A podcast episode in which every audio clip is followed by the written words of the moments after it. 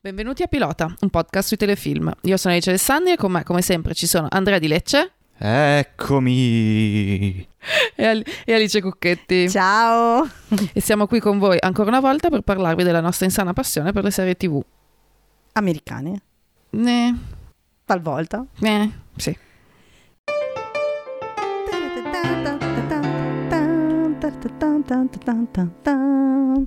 Sì, forse ci voleva una musica più fantasy in questo caso, un arrangiamento fantasy della sigla. Assumiamo un musicista per riarrangiare. Ogni puntata, tematicamente. ecco, questa, questa è, la, è la mia promessa per la settima stagione. Ogni puntata avrà una produzione musicale costosissima che non, cioè, non solo, Solo che- per i il cui tre secondi non di solo il cui costo non rientra, ma che proprio non potremmo permetterci, ci indebitiamo per avere una sigla diversa tematica ogni volta. Bene, mi piace come sei entrato nel mood elettorale facendo promesse che non puoi mantenere. esatto. Votate per Andrea. Comunque sì, siamo, è la, set- la set- la settima La stagione. settima stagione, considerate che sono abbastanza arbi- arbitrarie. Sono sette anni che ci tollerate, wow. Che paura. Ma sto pensando alle serie che sono arrivate bene alla settima stagione. Beh, noi... Noi, a parte noi chiaramente. Buffy. Baffi. Baffi, Baffi, Anche sì. se ovviamente ci sono un sacco di persone che si lamentano tantissimo delle ultime due stagioni di Buffy. Vabbè, eh, si lamentassero nel vuoto dove sono stati finora. Buffy era splendida. Fino alla Eh, fine. Fino alla fine. Eh. Soprattutto alla fine. E basta. Noi e Buffy. Noi e Buffy. Ok, vabbè, Mm? ci sto. No, un, sa- un sacco di serie sono arrivate alla settima stagione, ma noi ci stufavamo molto prima. Quindi... dai. Non, Vero, non vero, un sacco di serie sono andate anche molto più in là. Ma Com'era- chi, chi, chi com'era- viste? Supernatural alla settima stagione, è ancora Nessuno un l'ha, l'ha vista. Cioè, un- una, una serie ancora in- nel pannolino Esatto. quando stava alla settima stagione. Era letteralmente a metà. Cioè, che ti viene da impazzire a pensarci. Cioè, numeri che non hanno senso. Io sto vedendo la settima stagione di Curb Your Enthusiasm, Ed è bella. la serie di, di Larry David. È, è perché in realtà è una serie molto strana, per cui non, non si sente veramente la differenza tra una stagione e l'altra. È come il lungo flusso di coscienza di una persona mentalmente disturbata. Ok, beh, interessante. La settima stagione di West Wing, si se- l'ultima anche, molto bella secondo me. Sorkin non c'entrava più niente, era diventata completamente un'altra serie, ma eh, secondo me è bella. Ovviamente eh, se la vedete oggi piangete perché il mondo fa schifo. Nella serie ha neanche, no. bi- neanche bisogno di guardare No, infatti. The West Wing. eh, sincera. Però sì, The Big Bang Theory. Mm, no, ma Beh, bello, bello, bello di Big Bang Theory, se, serie di, di qualità, ricca di spunti. Ah. Poi, eh, è bello, la cosa che mi piaceva, ecco, di Big Bang Theory, che più andava avanti, eh? più scavava, più scavava, più diventava Eh, scavava interessante. Da qualche parte scavava. Esatto. Non, non senza stiamo più a specificare quale direzio- in quale direzione. Ma oggi non siamo qui a parlare di settime stagioni, vi abbiamo fregato, pensavate che il tema della puntata... No, perché ovviamente... Sarebbe stato bellissimo. Bellissimo. Alice, dopo che hanno sentito la sigla Dai, riarrangiata. lo so, eh, beh, sto facendo un po' così di commedia. Siamo qua a parlare di piloti, in quanto pilota. Ma non, Non- di piloti qualunque. Esatto. Perché anche volendo, come cazzo vabbè, facciamo a imposs- vedere i piloti usciti quest'anno? No, impossibile. E tra l'altro ormai non esiste nemmeno, mi sento di poter dire che non esiste nemmeno più davvero la stagione dei pilot, cioè nel senso ormai le serie No. iniziano a caso in qualsiasi momento dell'anno. No, esatto, ci sono Mm. release di gruppo, ci sono serie che vanno di settimana in settimana, ci sono serie che fanno quattro episodi, pausa, due episodi, non...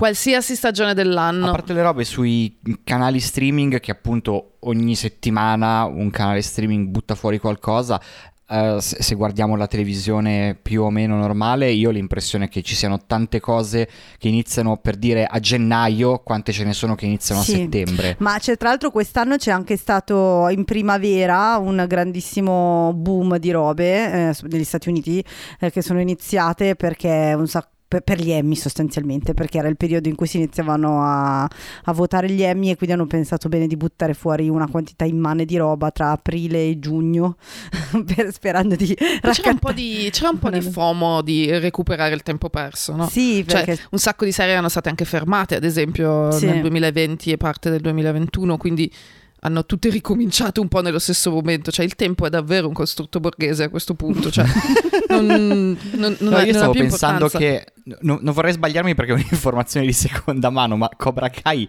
butta fuori due stagioni in un anno solo. Cobra Kai eh, c'è una nuova stagione adesso a settembre, la quarta, la quin- quinta. La quinta? Sì, Comunque sì, sì, sì, no, è non... Tutto fuori controllo. Sì, no, Oppure- non sto neanche a iniziare a parlarvi di Virgin River che è iniziato l'anno scorso, sono la sesta stagione tipo.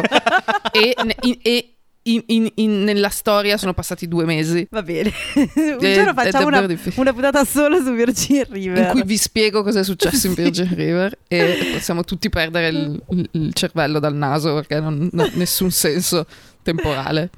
Però oggi parliamo di due pilot che effettivamente si collocano più o meno all'inizio, quando una volta insomma iniziavano le serie tv a settembre, no, fu una delle due Cioè, un pochino agosto. prima. Esatto, in realtà, in realtà House of the Dragon un pochino prima, perché è iniziata il, 22, il 21 di agosto, però insomma...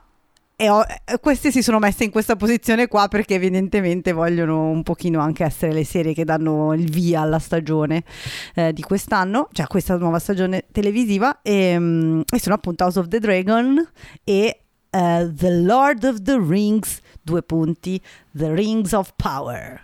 Alice, Allora, apprezzo lo molto che tu l'abbia detto in inglese. In italiano, o lo dici in italiano o dici two points invece Two di due punti. No, mi piaceva questa miscela, sì. Andrea, ringraziamo che ha detto in inglese tutte e due le frasi, perché lo sai che poi questa comincia a dire Il trono di spade, il trono di spade. Non l'hanno, attimo. non l'hanno tradotto questa volta, hanno capito in Italia che non, era, non aveva tantissimo senso tradurre. No, allora, a scanso di equivoci, com- come sono promosse in, in Italia, allora queste House due of the serie? Dragon, House of the Dragon e House of the Dragon. Eh, invece Peccato eh, perché la casa del drago aveva un- un'allitterazione meravigliosa. Se non c'è Bruce Lee non mi interessa, però perdonami. E invece l'altro è gli- eh, Il Signore degli Anelli, Two Points, gli anelli del potere. Almeno è letterale, almeno non ci troviamo nel, nel marasma di traduzioni di fantasia e alla fine arriva l'anello. e alla fine Quello l'anello, Uh, no. Anche avrei perché, apprezzato vigorosamente. anche Spero che perché facciano una romantic comedy su, su un fidanzamento su questa cosa, che secondo me si presta.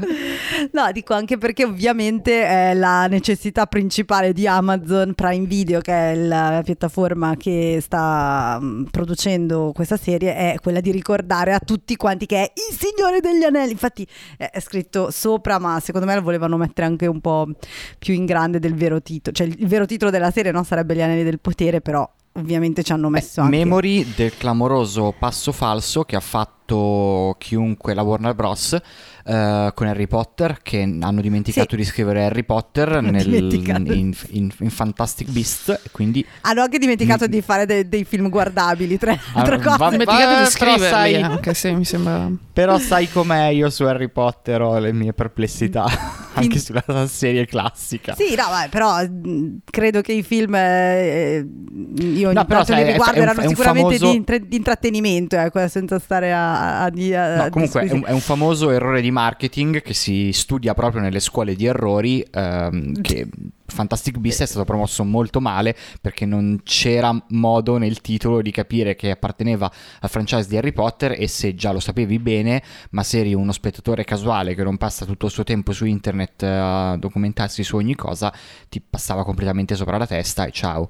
Esatto, per cui il Signore degli Anelli cubitale Cubitale, schermo e poi esatto. piccolo piccolo piccolo gli anelli del potere Ah, più o meno sì, più o meno sì.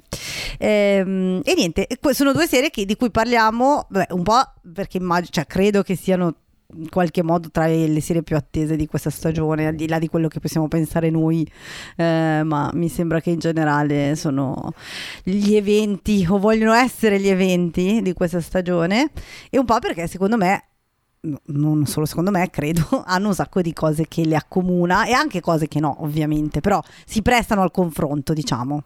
Sì, perché parlare di pilot invece di aspettare di fare le recensioni di tutta la serie, magari fare un pilotino magari fare appunto un- due serie a confronto. Il pilot è sicuramente un fenomeno molto interessante di entrambe le serie. Entrambe le serie sono prese da dei fenomeni culturali in un genere che è un po' è anomalo che abbia questo, questo successo globale, cioè il Signore degli Anelli e il Trono di Spade. Già, se devo dirlo in italiano, dico No, italiano. vabbè, pu- puoi dire Ehm, tranquillamente. Anzi, in questo caso dovresti Devo dire, dire le, Signore degli- le cronache del ghiaccio del fuoco o A Song of Ice and Fire. Però quello è- è- sono i libri, cioè i libri è un Sì, po' sì. più restano un po' più per eh, persone già interessate Iniziati. al Mm. Mm, non credo sia eh, no.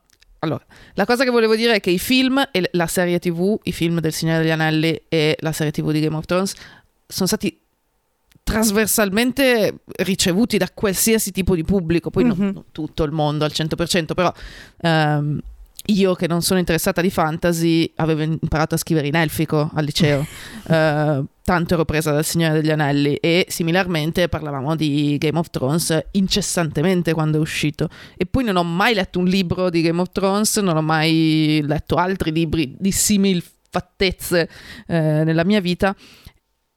E io capisco quanto è anomalo questa- questo genere, il fantasy e Sì, Sì, fantasy di fantasy. questo tipo, la, la high fantasy o hard fantasy, adesso non, mi ricordo qual è la differenza fra le due cose, cioè non Harry Potter che è un fantasy più che si mescola insomma degli elementi di realismo, ma proprio il fantasy quello ambientato in altri Il universi. fantasy che il più normale è un elfo. con anche forti rimandi medievali però, che è un altro genere molto difficile da vendere, credo.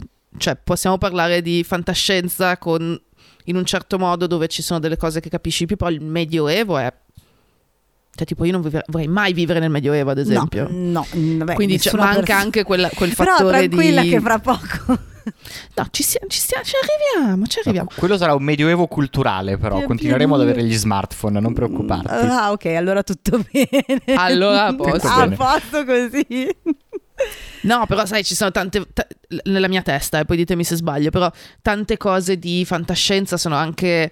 eh, cioè, dici, ah, che figata le macchine che volano, come vorrei una macchina che vola. Io non vorrei mai vivere in un castello o No. eh, sto- fare la No, cacca in un se- catino. Secondo me su- sulla, sulla questione quello che potremmo chi- chiamare più romanzo storico, no? O- infatti, tra l'altro, soprattutto Game of Thrones è stata definita. Mi ricordo che molti la, volevano, la definivano historical fantasy, un- almeno per, per qualche, per le prime Sì, stagioni. qui mi sa che ci stiamo infilando in un discorso più grosso di noi, eh, perché No, mi no, sembra no. che nessuno dei tre sia un grosso lettore di fantasy. No, no, ma io non sto parlando, de- sto parlando della serie in questo caso proprio, nel senso che us- usavano questa definizione per sottolineare come era un fantasy ma che aveva un sacco, quello che stava dicendo Alice, aveva un sacco di elementi che potevano sembrare da, da racconto storico, da romanzo storico perché eh, aveva un il tipo di, di società e cultura che metteva in scena era chiaramente fortissimamente ispirato a, a- a un periodo storico preciso, a degli- anche a degli eventi precisi perché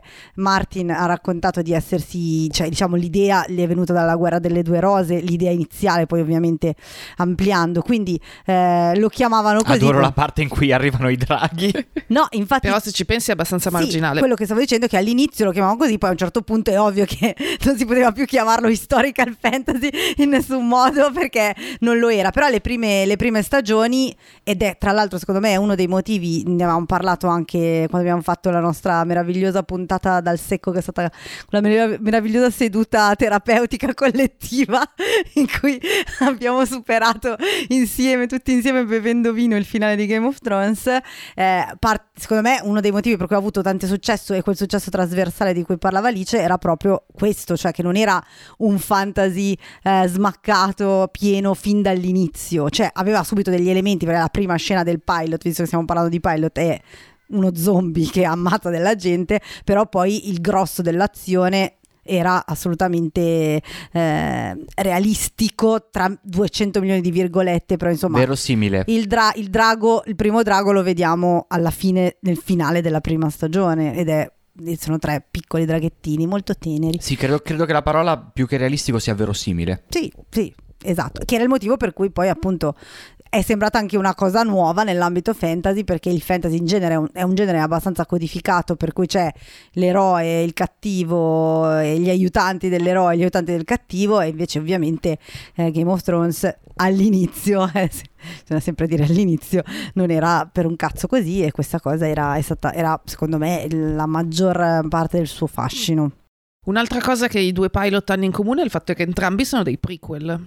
Cioè, comunque, secondo me, un, prima ancora di arrivare a questo, c'è proprio un collegamento. Mh, culturale industriale tra le due serie, nel senso che ovviamente il successo di... Eh, allora, innanzitutto Martin, come chiunque scriva fantasy, ha, dovuto, ha un debito verso Tolkien, ma questo vale per chiunque scriva romanzi fantasy del tipo, mh, mm, quel, questo tipo di fantasy qua, ma in generale il successo di Game of Thrones è sicuramente in qualche modo eh, un pochino discendente da quello del Signore degli Anelli, nel senso che la trilogia di Peter Jackson, col successo enorme che ha avuto, è stato quello che appunto ha portato il fantasy nel mainstream e un pochino ha abituato un pubblico gigante a quel tipo di ambientazioni, quindi un minimo di, di debito eh, da Tolkien ce l'hanno secondo me sia Martin sia, sia la serie, ma viceversa questa serie di Prime Video è il, uno dei, dei, tanti tentativi di, di, gente che vuole trovare il nuovo Game of Thrones, vuole trovare la serie fantasy che, eh, che, abbia un successo della Madonna sostanzialmente. Quindi secondo me le due serie un pochino si rincorrono anche da, da questo punto di vista. Io credo che da un punto di vista produttivo non sia per niente produttivo nel senso di interesse capital- di capitalizzare su queste storie, sto- sul, sul, sui due mondi, ecco, sui due mondi sì. di riferimento. Eh, non sia per niente un caso. Sono due fenomeni, ma fenomeni davvero, appunto perché vengono da un genere che non è eh, sempre un fenomeno. Cioè, polizieschi, romantici, cioè certo. sono cose che sono più o meno sempre allo stesso livello. Quando s- qualcuno invece spicca, improvvisamente, eh, e questo la Disney ce l'ha insegnato molto bene, diventa cash cow, no? Quella roba mm. che continui a cercare di spremere finché non ti danno tutti i soldi. E poi ehm, continui a spremere. E poi continui anche e quando poi è a terra, sì, esatto. morente. Faremo 74 serie su Il Signore degli Anelli l'anno prossimo, non so se lo sapete, sono già pronte per i prossimi Signore 35 anni. No, io sì, sapevo sì, che sì, ci sono altre 6 serie di Game of Thrones. Ah, io sto facendo una battuta, fantastica. No, no, di, di Game of Thrones 5 o 6 spin-off sono in lavorazione tra cui il sequel con Jon Snow. Che vabbè. Incoraggiante. Perché Kit Harrington, tu lo so che lo guarderai Alice, però... Io è... ho puntato su Jon Snow al primo episodio della prima stagione e poi eh, chi ha riso per ultima. È, eh? chiaramente, è chiaramente una serie che stanno facendo perché il povero Kit Harrington non, ha, non, non ce la fa a staccarsi Sta facendo fatica a farsi assumere in comune, quindi... Esatto. comunque, comunque sì, ehm, è, è assolutamente hanno, hanno anche questo in questo, questa cosa del, di, di, spremere degli universi fino alla morte. Eh, non solo Game of Thrones e la HBO ha in programma di fare. Tra l'altro, HBO fatto, aveva già fatto un episodio pilota di un altro spin-off di, di Game of Thrones che è stato non cancellato poi... subito. No, sì, non l'aveva neanche mai trasmesso. No, non l'hanno mai trasmesso. Tra l'altro c'era Naomi Watts nel cast, mm, chissà che fine ha fatto questa puntata, chissà com'era. Naomi eh, Watts, vieni ospite a pilota a e raccontaci questo pilota scartato però la Warner aveva già provato a fare a rifare il Signore degli Anelli con l'Hobbit e non è andata benissimo eh, per tutta una serie di ragioni e tra l'altro secondo me un giorno eh, qualcuno ci dovrà studiare è interessante in realtà quel disastro produttivo lì che è stato l'Hobbit a volerla ragioni. fare facile e credo che sarà un tema che ritornerà senza entrare nel merito dello Hobbit, però è un fenomeno che abbiamo già visto da altre parti, è quella di probabilmente male interpretare quali sono i fattori che hanno reso esatto. di successo l- il prodotto originale. Quindi estrapolare eh, a freddo delle cose, rimetterle in fila in un altro costrutto e ovviamente non funziona. Cioè, dico ovviamente perché non ha mai funzionato, quindi per me a questo punto è ovvio. Prendere un libro per bambini piccoli di 300 pagine e trasformarlo in tre film di tre ore eh, non, non, ha funzionato. Non poteva Il discorso che stiamo facendo ora l'abbiamo fatto identico una decina, quindicina d'anni fa con uh, tutti quelli che volevano essere un nuovo Lost. Sì, sì, assolutamente. Assolutamente, ma perché sembra che siamo gli unici che imparano dai loro errori, Andrea. Cioè, o almeno che guardano le cose e poi capiscono cosa è successo. 12 eh, anni Scusa, stavo contando. Sai che quando dici Lost, quella poi si fissa e comincia a pensare a Lost e non la- l'abbiamo persa. Eh. Ehm, la cosa- l'altra cosa che hanno in comune è quella di essere dei prequel, Mhm. che è molto interessante da un certo punto di vista. Io mi chiedo a livello narrativo. Cioè, devi settare degli universi viceversa. Cioè, mi sembra più complicato fare Eh, dei i- I, prequel. prequel, i prequel sono molto scivolosi perché hanno, da un certo punto di vista, sono, sono un, un gol a porta vuota. Perché è molto più facile raccontare quali eventi hanno portato a. perché sai già come va punto- a finire, quindi a hai la punto linea X. spianata. Sì, ma credo che sia anche più, più facile venderlo, venderlo al pubblico piuttosto che un cosa succederà dopo, che è un salto nel vuoto. Dire, ah, però sai come adesso faccio l'esempio che mi riesce meglio, che è quello di Buffy. Sai come si è fatto la cicatrice sul sopracciglio Spike? No, onestamente non mi frega un cazzo, però hanno fatto comunque un episodio. Intero per episodio, sì. Mentre E- hanno fatto anche il Lost, l'episodio per spiegare perché uno degli attori si era fatto un tatuaggio a metà della terza stagione. Credo, tipo. io Que- quello penso non è esattamente un prequel. è il più però. brutto episodio di Lost, secondo me, molto, anche più brutto di Nicky e Paolo. Cioè, sono abbastanza convinta di questo. Sì, più brutto Adesso episodio. continuerò a sorridere senza risponderti, Alice. Mm, no, lo so che per te il finale fa cagare, però eh, per me comunque l'episodio degli- dei tatuaggi di Jack è il peggiore. Il Sono abbastanza d'accordo in realtà. Scusate, Vi ricordate quando facile. parlavamo sempre di Veronica Mars in questo podcast Sì. e ora invece parliamo sempre di Lost? Cos'è successo? Mm, non hanno fatto un prequel di Veronica Mars ancora, hanno fatto un sequel. bellissimo. Sarebbe, non lo Hanno so. fatto, due, hanno fatto un film e poi una, un'altra Esatto, fatto- No, io voglio il prequel, voglio il prequel sul papà da giovane. Uh, Eh, interessante. Cute. Comunque, a proposito di questa cosa dei prequel, non solo sono prequel, ma sono entrambi non tratti da romanzi veri e propri Eh, perché eh, il the, The Rings of Power è tratto dalle appendici del Signore degli Anelli che già di per sé ecco Eh, e questa è la reazione che questa informazione provoca Noi ci, ci ci avviciniamo sempre di più alla gag dell'adottare la lista della spesa. Eh, e d'altra parte Che una volta lo si diceva per ridere, tra un po' sarà veramente quello che Il faranno. problema è che le appendici del Signore degli Anelli hanno in realtà molto tipo più materiale. 1500 anni di materiale, cioè sono molto Esatto. più dettagliate. È che non è un- scritto bene, cioè se Sì, già ma, il ma libro di- ma possiamo opinare su come è voce, scritto. questa, questa serie è ispirata alle note a pie pagina di un libro. Eh sì, è stupido a dirlo a voce alta, è stupido, però se poi leggi le appendici, Sì. non so perché dovresti, però è come leggere l'enciclopedia, no? È- Sì, sì, non esatto. è scritto per essere letto in modo ah, leggiamo questa storia, però ti danno delle informazioni, ma te ne danno tantissime, in Tantissime. realtà. E io invece non ho letto, ho letto l'appendice del Signore degli Anelli, ma non ho letto il, il libro da cui è tratto House of the Dragon che si chiama eh, Fire and Fuoco e Sangue, Fire and Blood, Fire and Blood, eh, perché mi viene sempre Ci deve fu- pensare in italiano No, e poi perché- tradurlo. Perché mi viene sempre fuoco e fiamme, ma so che non è fuoco e fiamme, è fuoco, Fuoco e fiamme. sangue. Questo sia un Fuoco e programma fiamme di cucina di Rai 2. un'esclamazione di un Esatto. cattivo di Tex Wheeler. Esatto. Fuoco Comunque- e fiamme, quegli indiani gliela farò pagare. Comunque, eh, Fuoco e Sangue, Fire and Blood è da quello che ho letto più una storiografia dei Targaryen, anche Un illustrata. appendice se vuoi. È un appendice se vuoi, esatto. Cioè non è un romanzo. Quel punto è che entrambi non sono tratti da romanzi, cioè quindi gli manca nella fonte eh, una, pa- una base romanzesca. E secondo me si vede in entrambi i pilot. Poi hanno tutto il tempo di... mm, di Stavo di per dire che forse era, era positivo, nel senso che poteva lasciare più margine per creare qualcosa, ma forse no. Mentre, come dicevamo prima, il fatto che siano prequel io lo trovo molto più difficile da gestire personalmente. Cioè, se lo dovessi fare io, preferirei spaziare in una direzione che non ha dei paletti molto fissi, perché andare a riempire dei Esatto, buchi è sì. sempre... Parte che più di quante roba devi, devi sapere tutto, cioè è troppo... No, devi cioè, unire dei puntini che sono intoccabili è molto più complesso.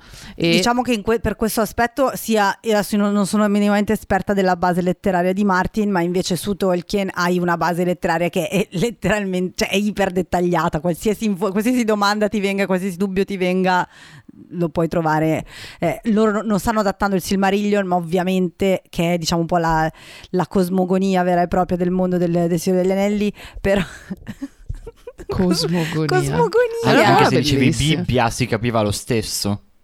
La Ma hai Bibbia. scelto di dire cosmogonia. Ti rispetto per questo. Mi, se- mi sembra che vi state venendo per il culo tutti e due tantissimo, però va bene.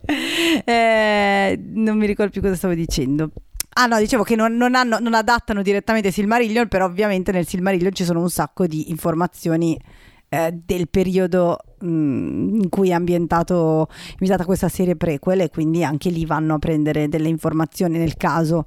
Ehm, però il punto è che se tu adatti, adesso ripeto, non so come sia Fire and Blood, ma le appendici sono, del, del Signore degli Anelli sono appunto una serie di fatti, quindi non c'è la parte romanzesca, il, il personaggio. Cosa ha pers- detto quello, Esatto, come ha le reagito interazioni del l'altro. personaggio, i punti di vista, la questione dei punti di vista che comunque è sempre interess- importante per raccontare una storia, sono dei racconti oggettivi, no? da storico che ti sta dicendo è successo questo e questo. È un manuale Quindi- di storia. Gli- È un manuale gli di storia, ma di una roba inventata. Esatto, e gli sceneggiatori quindi a quel punto devono lavorare non tanto su cosa succede, ma sul rendere romanzesco, mh, dare una forma narrativa eh, e coinvolgente e appassionante a un manuale di storia che E questo io lo trovo interessante, personalmente, interessante. a livello personale.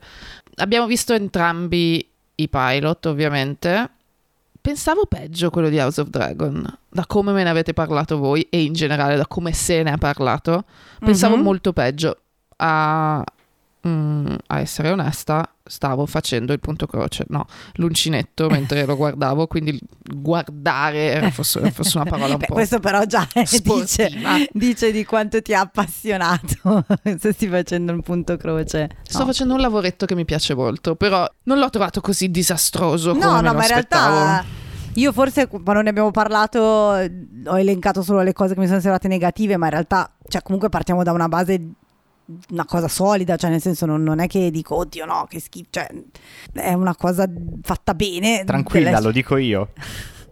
No, No, esatto, dai, cioè non, non l'ho schifo, no. trovata una serie terribile, l'ho trovato sicuramente No, e questo e questo purtroppo credo che la dovessero mettere in conto e credo che ci sarà sempre qualcuno che dice non è bello come l'originale. L'originale essendo eh, quantomeno il pilot di Game of Thrones che era stato un- una mina, cioè proprio una deflagrazione quando l'abbiamo visto. Eh, quindi il paragone è veramente, eh, ovviamente, inevitabile. Sicuramente è molto meno, lo dirò, intrigante. non so, cioè ti prende meno, sì, ti prende sì, meno, è vero. Assolutamente. Dall'altra parte, eh, noi abbiamo avuto la fortuna di essere stati invitati da eh, Prime Video alla ehm, presentazione dei primi due episodi eh, prima che vengano divulgati. Eh, noi e pochi altri eletti, credo. Cioè, io ho visto solo noi, poi non so. No, pochissimi C'era- altri. No, perché, perché eravamo seduti in- nelle Davanti. primissime file, non avevamo idea di chi ci fosse Esatto. dietro. Eh, no, era una presentazione stampa. Ehm, ed è stato. L'abbiamo visto al cinema.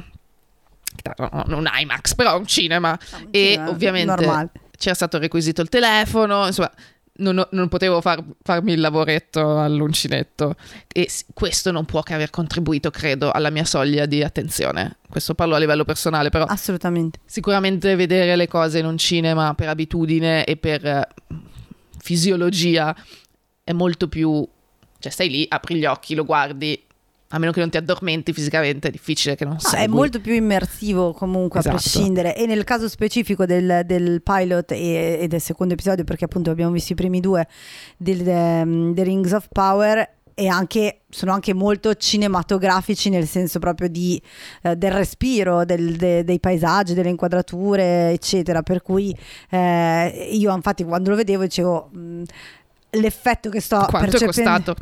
A parte questo, quanti cazzo di soldi, si sa tra l'altro, Ehm, ma quello magari ne parliamo dopo. No, dico, ehm, l'effetto che stiamo avendo noi in questo momento, non ho idea di come sarà per chi lo vede in televisione o magari sul computer o magari sul cellulare, perché comunque cioè, non è che, che- che possiamo escludere che la gente lo guardi sul device che preferisce e sicuramente in quel caso l'effetto, que- quella cosa su cui hanno puntato moltissimo evidentemente eh, e che a me è piaciuta e ho apprezzato molto, mh, la messa in scena, le immagini eccetera, è qualcosa che però purtroppo più rimpicciolисce lo schermo e meno fa effetto, come ben sappiamo, per cui...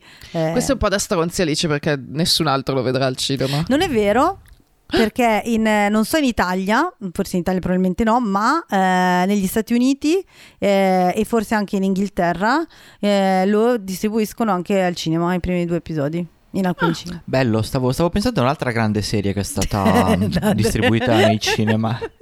Gli inumani della Marvel. Abbiamo già parlato di questo, vi rimandiamo all'episodio sulle serie Marvel, che è, è proprio l'u- l'ultimo episodio della No, no, ma no- non volevo deviare il discorso, era, era per No, no, dire ma- che comunque la, la storia ci insegna che è una scelta di marketing s- furba, furba soprattutto.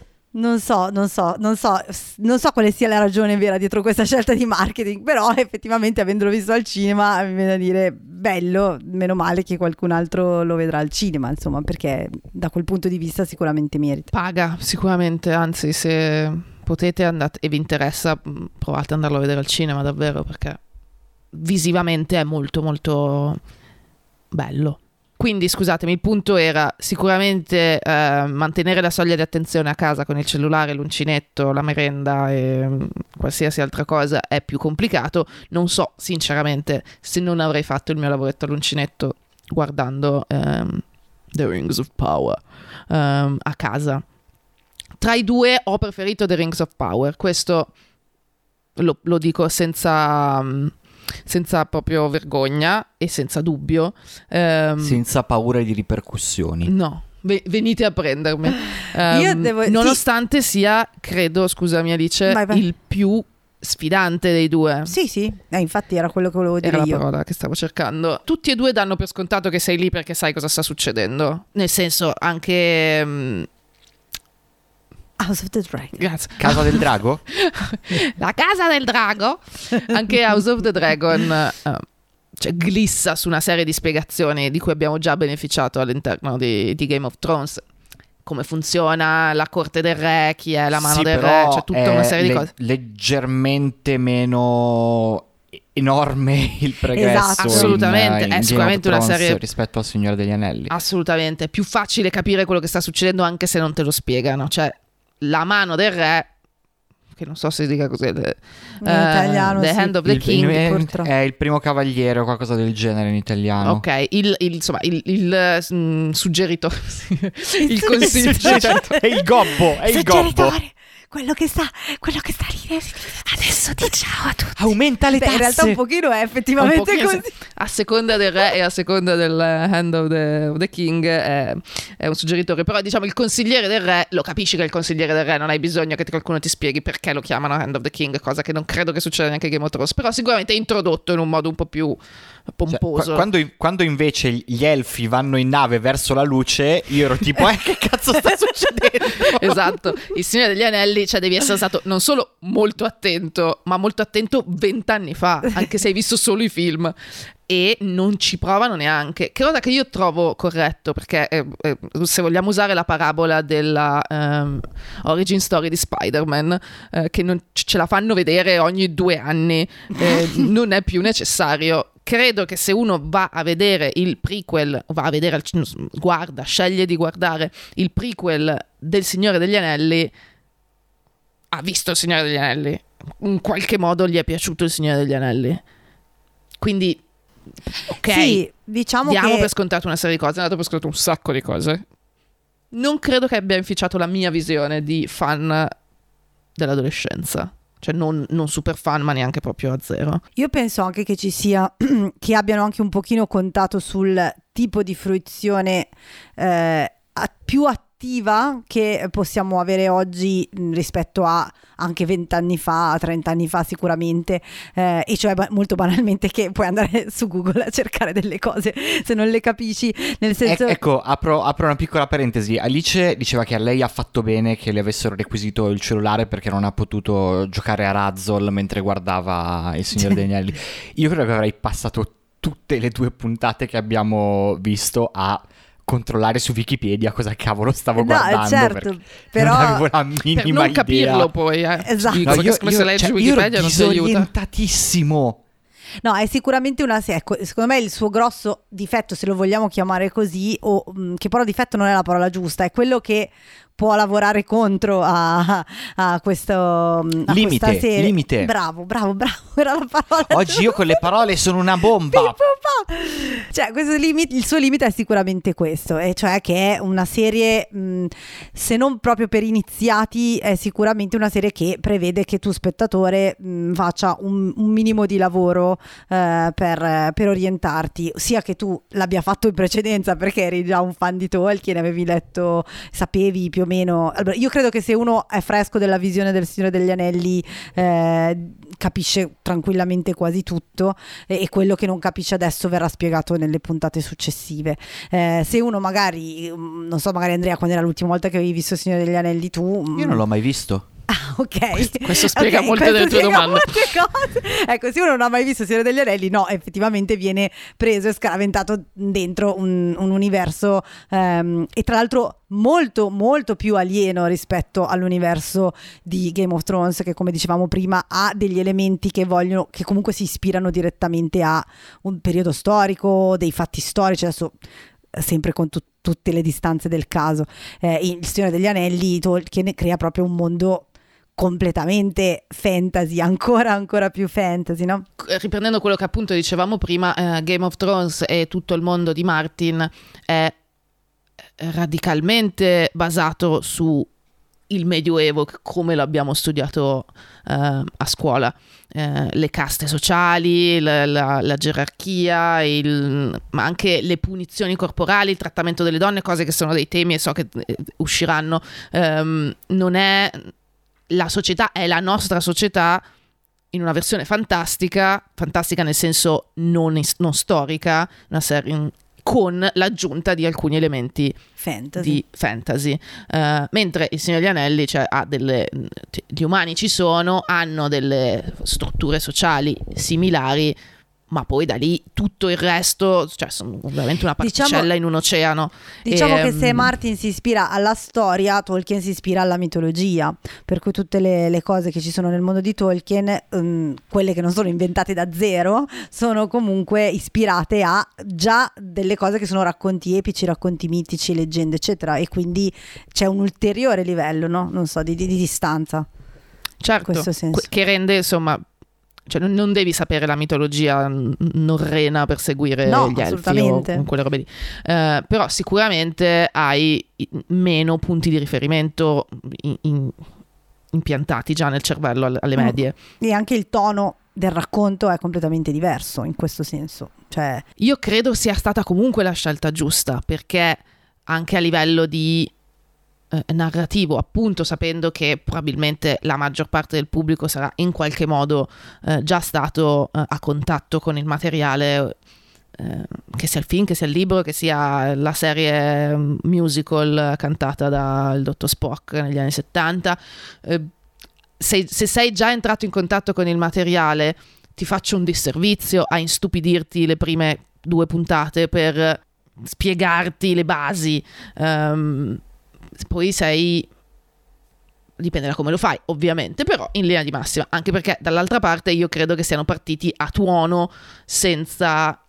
A me è mancato nel pilot dei, dei- gli anelli del potere. L'hai fatta, ce l'hai fatta. Ehm, mancava secondo me un, un fulcro attorno al quale scoprivamo il resto del mondo, esatto. il resto delle storie. Sono, se non ricordo male, c'era eh, Galadriel, eh, Elrond, che poi si incrociano un attimo, però fondamentalmente hanno due Mhm. binari. ehm, l'elfo soldato nel paesello e mm, gli antenati degli hobbit. Mhm. Ehm, Di Harfoot o in italiano Piede peloso. pelo piedi. Pelo piedi. Pelo piedi? Pelo, pelo piedi. è bellissimo, posso dirlo? Bello, bello. A me piace. Eh, no, perché voi Ehm, sapete che Tolkien è stato tradotto alla sua comunque negli anni musicalità. 70, 60, adesso non so qual è stata la Vabbè, prima adesso lo traduzione. cosa tradurre piedi pelosi, cioè sarebbe no. No, no, no, le- le- alcune... Non ho idea se hanno, hanno cambiato perché mh, qualche anno fa, adesso Cioè, non mi ricordo... non vuol dire niente, No. mai. Airfoot, Però sì. l'hanno cambiato, eh, cioè hanno fatto una traduzione nuova del, del Signore degli Anelli due anni fa, tre anni fa, non, non mi ricordo, che aveva fatto, come al solito, suscitato una quantità di polemiche che io in realtà non avevo seguito perché non mi interessava più di tanto, però avevano cambiato alcune cose. Eh, molto banalmente avevano aggiornato, e secondo me era giustissimo, avevano aggiornato il linguaggio perché ovviamente eh, la prima traduzione, adesso non mi ricordo quando risaliva, sia agli anni 60 credo, e, e l'hanno ritradotta aggiornando un pochino il linguaggio, però ovviamente non so se hanno cambiato, non so se è ancora pelopiedi e questo volevo dire. Allora, nel- su nella Tolkienpedia, una wiki per domarle tutte, Ok, eh, ci sono ancora pelopiedi. ok, allora si vede che... rimasto- e c'è tutta la cosa bellissima di Tolkien che non so, avevo ovviamente trovato un TikTok a un certo punto e poi l'ho perso, ma lo ritroverò se vi interessa. Tolkien aveva fatto, oltre ad aver scritto un romanzo, tre romanzi, cento romanzi, una Bibbia, una, cos- una cosmogonia, mille appendici, l'intera enciclopedia, inventato delle lingue, dei nomi, aveva fatto l'etimologia di ogni nome e Certo. di ogni... eh, Ovvio.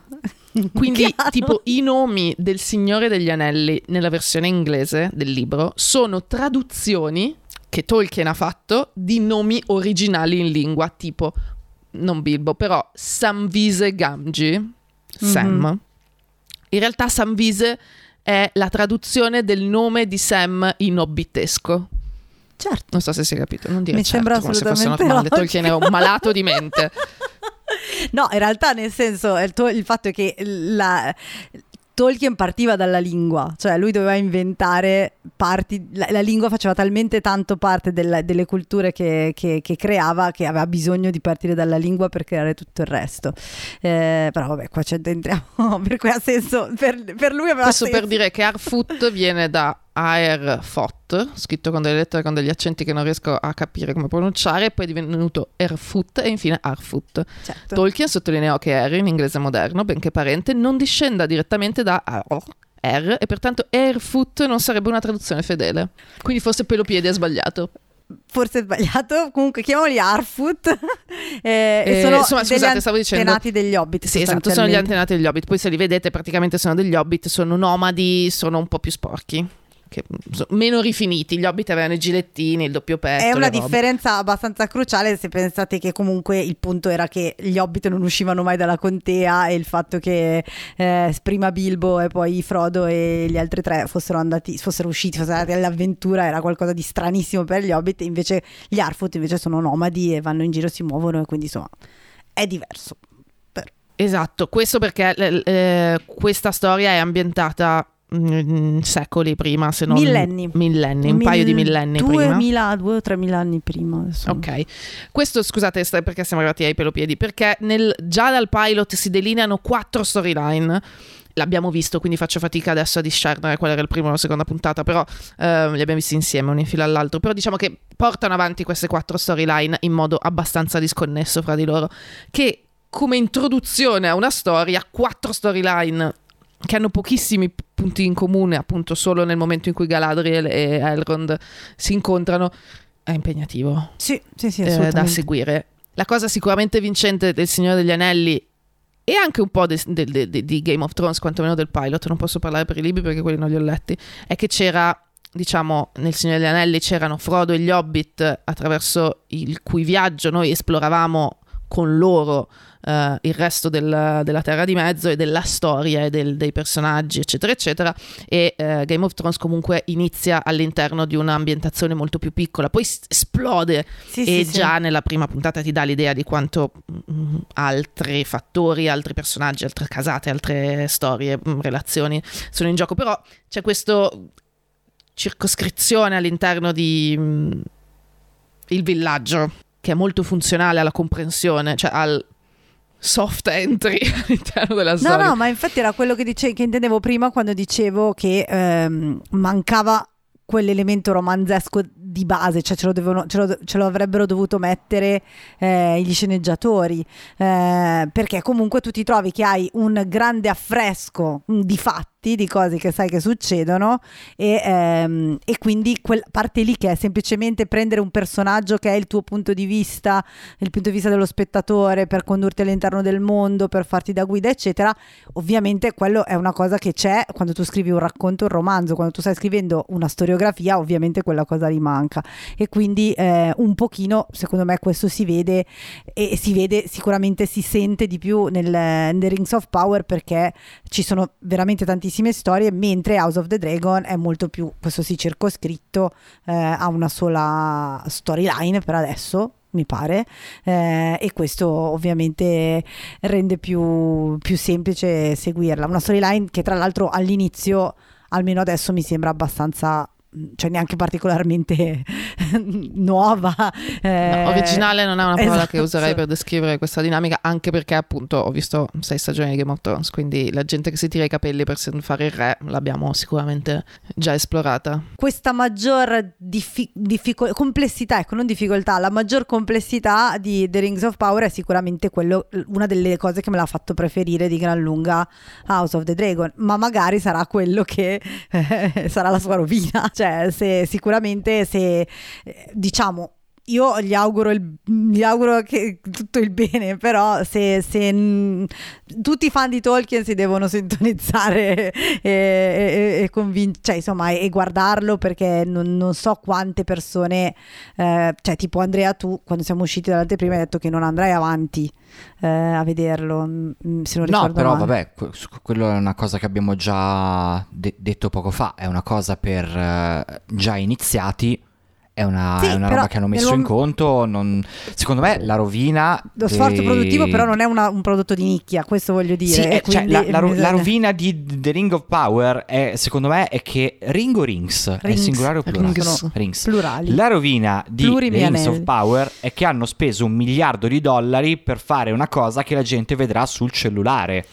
Hanno speso 250 milioni di dollari solo per comprare i diritti delle appendici del Signore degli Anelli e poi un miliardo di dollari di investimento promesso, in realtà non li hanno ancora spesi tutti, eh, per, no forse anche di più di un miliardo, due, vabbè perché comunque loro vogliono fare cinque stagioni, cioè hanno già deciso che faranno cinque stagioni e tra l'altro se non ho capito wow, male... pensa se la prima va una merda, No, io, io gli auguro di andare benissimo, Sì, eh. sì. Ma, ma pensa se va una merda. Tra l'altro, se non ho capito male, fa parte del contratto con eh, il- gli eredi di Tolkien che loro facciano cinque stagioni. Cioè, loro hanno proprio detto: tranquilli, zii, lo facciamo tutto. Posso Sì. dire che se c'è qualcuno che può farlo è Amazon, Cioè, però. assolutamente. Sì, Uno sì, sì. perché Amazon comunque non credo che se lo guardi nessuno, cioè di media non, non c'è tanta gente su Amazon, quindi no- non è davvero quanta gente guarda la serie che li ha mai mossi a fare qualcosa. Eh, due, Poi hanno soldi- se c'è qualcuno che ha soldi infiniti sono loro. Quindi non credo che, cioè siamo tutti d'accordo che mh, potevi spendere un miliardo a fare qualcosa di più utile in generale per la società. Ha speso molto di più eh, col governo olandese per spostare la sua barca, credo, quindi va, fine. E tra l'altro, se non, da quello che si pare che proprio tra l'altro sia il fatto che Bezos è ovviamente un nerd di Tolkien ed è anche un po' un suo progetto che lui vuole fare a tutti i costi perché è un grande fan. Forse dovremmo gioirne. Forse avere 5 stagioni di una roba prodotta a bomba. Forse, forse è una figata. Non lo so. Sono confusa. Sì, è senz'altro una buona notizia, ma boh, era veramente necessario spendere così tanti soldi. Me- mentre di contro, tra l'altro, HBO non versa in, otti- in ottime acque in questo periodo, e questo però sarà argomento Quindi tutto credo. si basa su- su- sulla riuscita di Beh, un po'. House of the Dragons. Un po' sì, perché comunque con questa fusione con Discovery l'imperativo è tagliare i costi il più possibile e costruire tutto sulle repliche di Friends e, e quindi è così. E Sex and the City, e Sex and the City e quindi eh, se, se va male House of the Dragon eh, vabbè adesso è stata appena rinnovata per una seconda stagione quindi almeno due stagioni in teoria eh, ci saranno però Mi è venuta in mente una cosa, mi sono venute in mente due cose. Una è un fun fact e una è una domanda slash riflessione. Quale volete prima? Il fan fact. il fun fact L'attore che interpreta Elrond in Rings of Power ha interpretato anche il giovane Ned in un flashback della sesta stagione Ah, già, di Game of! Thrones. Wow, È vero! giura! Minchia, oh, Pazzesco! bellissimo! Qui per servirvi. Effettivamente adesso che me lo dici mi sono ricordata quel flashback ed è effettivamente ha la stessa faccia. La stessa faccia ha mm, quasi gli stessi capelli. Effettivamente è lo stesso attore. Ed È proprio lo stesso attore che è anche casualmente Neil Patrick Harris. No. so. Non è Neil Patrick Harris, è è un altro. Niente.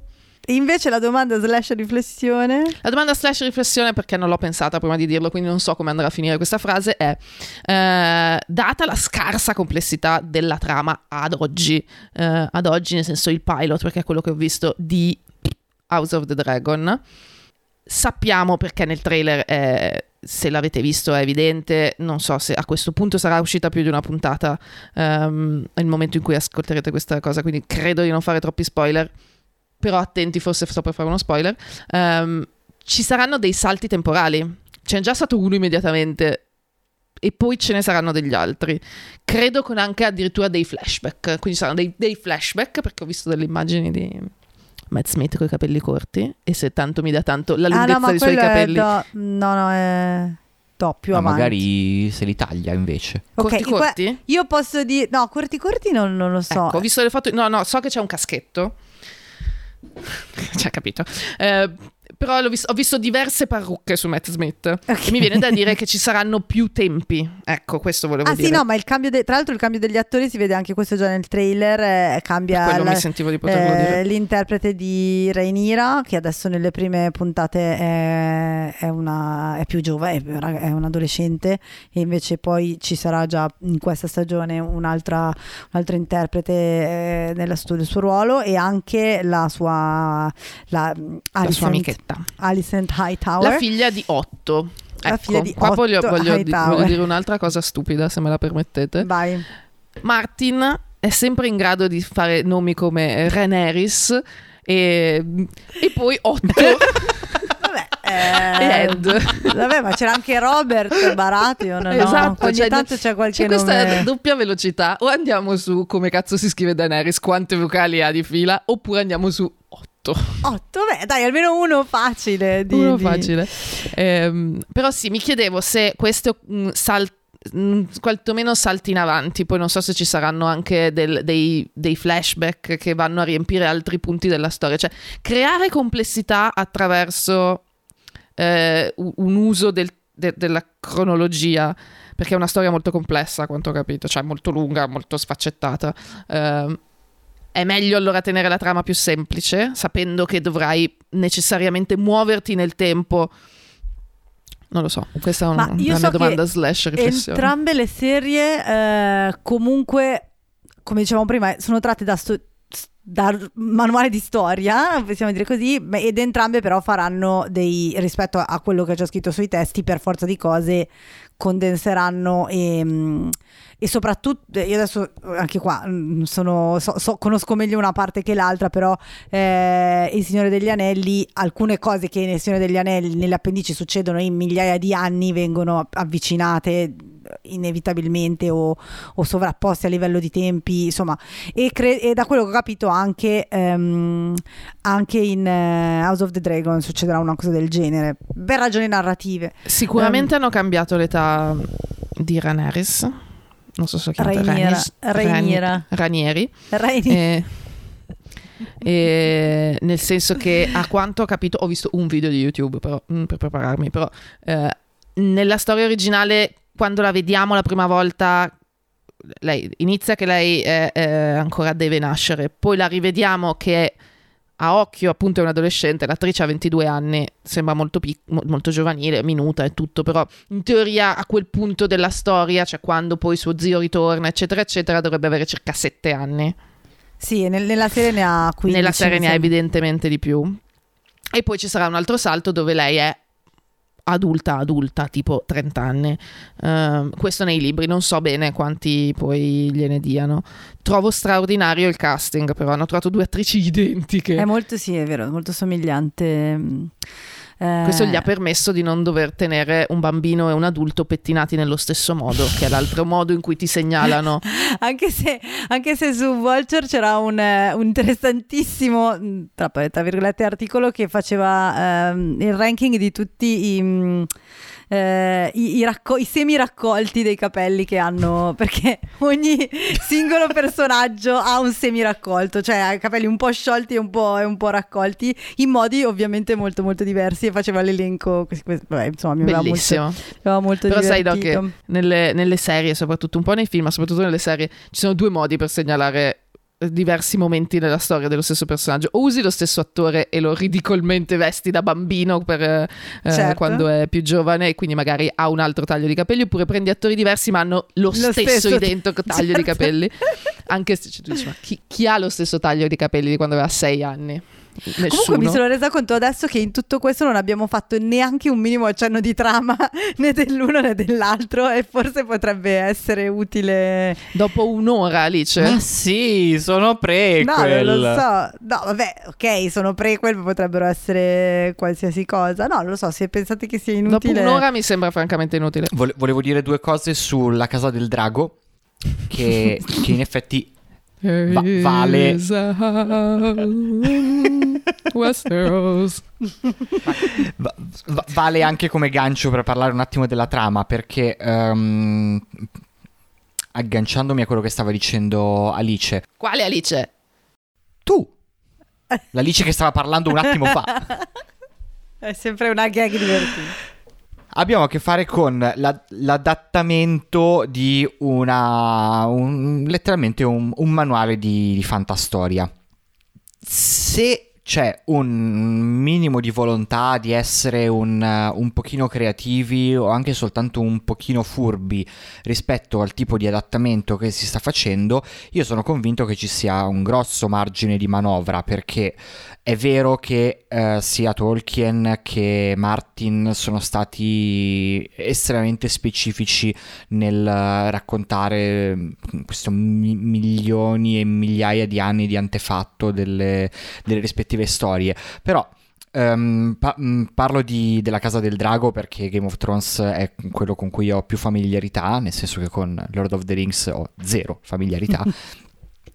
Allora, noi sappiamo che c'è stata questa guerra civile tra i Targaryen per eh, la successione al trono, una cosa che comunque a Westeros succede ogni settimana, che a un certo punto qualcuno è uscito vincitore e qualcun altro è uscito sconfitto, nel mezzo ci sono state una serie di battaglie chiave, ci sono stati una serie di personaggi che hanno ricoperto determinati ruoli eh, alleandosi, cambiando alleanza, mh, facendo X e Y. Mi sono spoilerato un bel po' di storia. Eh, beh, questo è il rischio evi- ma quando eviterò- fai prequel, i prequel di cose di questo genere, eh, che uno potenzialmente può spoilerarsi letteralmente tutto. No, vabbè, io ma non, non l'ho fatto per sbaglio. Sono andato su Wikipedia, no, sono andato su una Ice and Firepedia a vedere esattamente qual era la storia di Targaryen, di cosa avrebbe parlato quindi questa serie di House of Dragons. Al netto, dicevo, di una serie di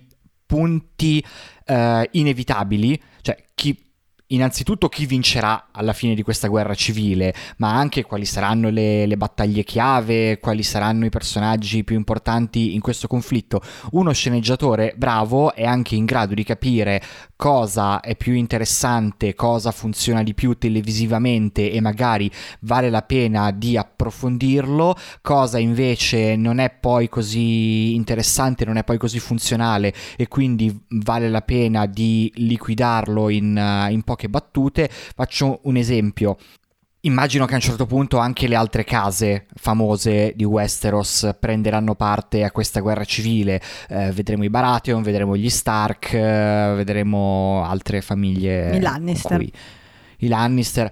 Ecco, se magari c'è un, che ne so, uno Stark che ha un ruolo microscopico all'interno di questa, di questa guerra, guida un esercito in una battaglia tutto sommato non poi così interessante, ma si rendono conto che questo personaggio funziona, che l'attore che lo interpreta è molto carismatico, che ci sono cose da dire attraverso la sua storia, nulla vieta di approfondirlo tantissimo, di dire chi sono i suoi parenti, chi sono i suoi amici, cosa stava facendo in quel momento, cosa gli passa per la testa mentre guida l'esercito di- durante quella battaglia.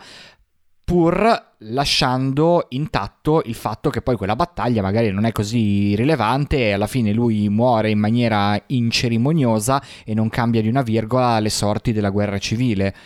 Mm, bottom line di questo discorso c'è molto spazio di manovra per uno, uno sceneggiatore che avesse voglia di, di, di rimboccarsi un po' le maniche. Se invece si limiteranno a fare una eh, riproposizione pedissequa come succedeva nelle stagioni centrali di Game of Thrones di tutto quello che succede nei libri, amen. Ma dimmi pure Alice. No, volevo dire che hanno, um, hanno sicuramente anche degli esempi uh, di ottimo lavoro. Uh, il Signore degli Anelli, Peter Jackson, ha preso un materiale che era di un certo tipo, piace o non piace, però era sicuramente molto più verboso, era molto più, nonostante la storia sia una storia d'azione in tutto e per tutto, e, e, aveva sicuramente dei pesi narrativi e delle scelte.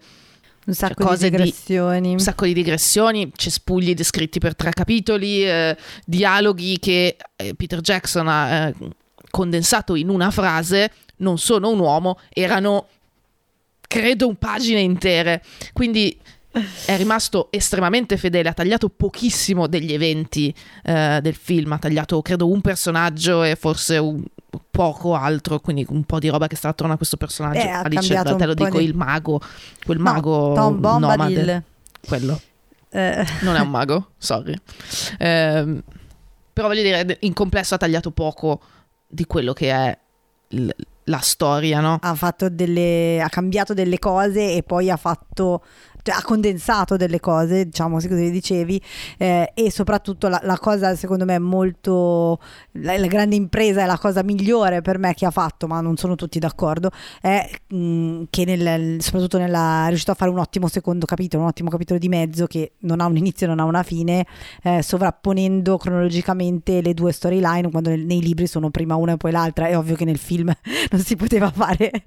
Perché questo te... lo so anche io, ma correggetemi correggetemi se sbaglio, Il Signore degli Anelli non è concepito come tre libri, cioè è stato diviso in tre libri per motivi di praticità. Ma no, io penso. Io ho sempre saputo che erano. Cioè, io l'ho sempre senso, visto in tre, però non vuol dire che non. Però sì, nel senso è un io, unico io... romanzo. No, cioè sì, ok, ho capito cioè, cosa è, è il motivo, sì, è il motivo sì, per sì. cui il, il, romanzo centrale, Le due torri, è generalmente considerato il più debole dei tre ripeto quello che ho sentito dire, non mi prendo nessuna responsabilità sì, sì, di sì, questa no, cosa, certo. perché non era veramente un romanzo con un inizio e una fine, no, no, era la parte infatti... centrale di un racconto molto più ampio. È stato, è stato sin dall'inizio pubblicato in tre, in tre volumi, però è, Il Signore degli Anelli è un unico romanzo, non è come, la, non è come eh, le cronache del ghiaccio Harry del Potter. fuoco o Harry Potter che sono comunque romanzi staccati, certo sì, assolutamente. No, volevo dirvi che Le due torri era comunque il mio film preferito. Anche il mio? Amo. Però salto tutta la parte con Frodo. Adesso che posso. eh, Quindi guarda, solo che la, è legale. la battaglia adesso, del fosso di Helm gli, str- gli gli strumenti. Eh sì, tutta la parte di Elwin, bello. Ehm, Iro, Perché non ti fai tu il tuo super cut delle due torri togliendo... Frodo? Secondo me la storia di Frodo è francamente inutile. Francamente inutile. È inutile. Beh, vabbè, non... Ok. Alice, potremmo fare che lui esce dalla contea e riappare eh, al, Montefato. Eh, no, però. E non cambierebbe, nie- non cambierebbe niente. Tutto Vabbè. quello che si muove attorno a lui che va a Beh, fare sì. sta cosa è le sorti effettive del day to day del paese, ok? Del day to day del paese. Ok. Invece lui va a farsi il, trek. Ok, benvenuti a Pilota, un podcast sul Signore degli prima? Anelli. Ah no, io volevo dire una cosa. L'ho questo- dimenticato perché mi avete distratto, ok? Ma- no, ma a questo proposito, però, vorrei dire una cosa, altra cosa interessante che in qualche modo accomuna ancora una volta le due serie, e cioè che allora il eh, House of the Dragon risulta co-creata direttamente da Martin eh, e lui è direttamente coinvolto di più, diciamo, di com'era almeno ufficialmente. eh, Non ci credo più- neanche se lo vedo sul set che dà istruzioni agli attori. Martin chiamava un fan per farsi dire, ricordare che dove era finito un personaggio che l'aveva perso Sto parlando di, di- di come la, quello che ci racconta la comunicazione. Poi adesso, tra l'altro, Martin sta iniziando a dire che ovviamente si sta distanziando completamente dal, dal finale di Game of Thrones. Sta dicendo che lui non ne sapeva niente, che non gli avevano mai detto nulla. Vabbè. Eh, però sto parlando di. eh, in questo caso di, di Optics, di quello che ti vogliono far, eh, far capire. E il Signore degli Anelli, The Rings of Power, è, ehm, ha il benestare mh, della, degli eredi di Tolkien che cosa che la trilogia di Peter Jackson non ha, perché in realtà eh, gli eredi di Tolkien, il figlio di Tolkien e la famiglia eccetera non hanno apprezzato eh, la trilogia di Peter Jackson, sono sempre stati abbastanza... I mm, film? Cioè scusami, film, non sì. lo Hobbit, No, no, i film, i film del Signore degli Anelli. Eh, e infatti Peter Jackson è stato, um, eh, è stato mh, proprio tagliato fuori dalla produzione. Era stato contattato all'inizio, inizio, quando eh, era, avevano iniziato a mettere in cantiere la, eh, la serie, e, mh, e invece, eh, e poi dopo a un certo punto l'hanno completamente. Gli avevano detto: Ti manderemo degli script, così ci dai una mano a te e a, eh, e a Filippa Boyens e Fran Walsh, che sono le due, altre due sceneggiatrici che hanno fatto, scritto i film dei Signore degli Anelli, e poi non gli hanno fatto più sapere niente. E, e adesso è venuto fuori qualche settimana fa, è stata un'intervista in cui lui, Peter Jackson non è minimamente incazzato, anche perché ormai credo che abbia perso persino le energie per incazzarsi nella sua vita, eh, però raccontava questa cosa insomma, che era stata un po' spiacevole per come si era svolta, no? perché prima l'avevano contattato e poi gli avevano detto di no e pare che il motivo per... No, poi l'avevano totalmente insomma tagliato fuori e pare che il vero motivo per cui sia stato tagliato fuori è perché gli eredi di Tolkien hanno detto non lo vogliamo... Ehm, insomma, non, non, lo vogliamo tra i piedi. Tra che ho sempre pensato che lui avesse fatto veramente un ottimo lavoro. Anch'io. Sarà perché non mi è piaciuto il libro. Cioè, anch'io penso, e a me è piaciuto il libro, però anch'io ho sempre pensato che a livello cinematografico è cioè, è riuscito la a mantenere... periodicamente la versione estesa del, dei, degli anelli. Saltando le parti con Frodo. No, vedo tutto. Mm.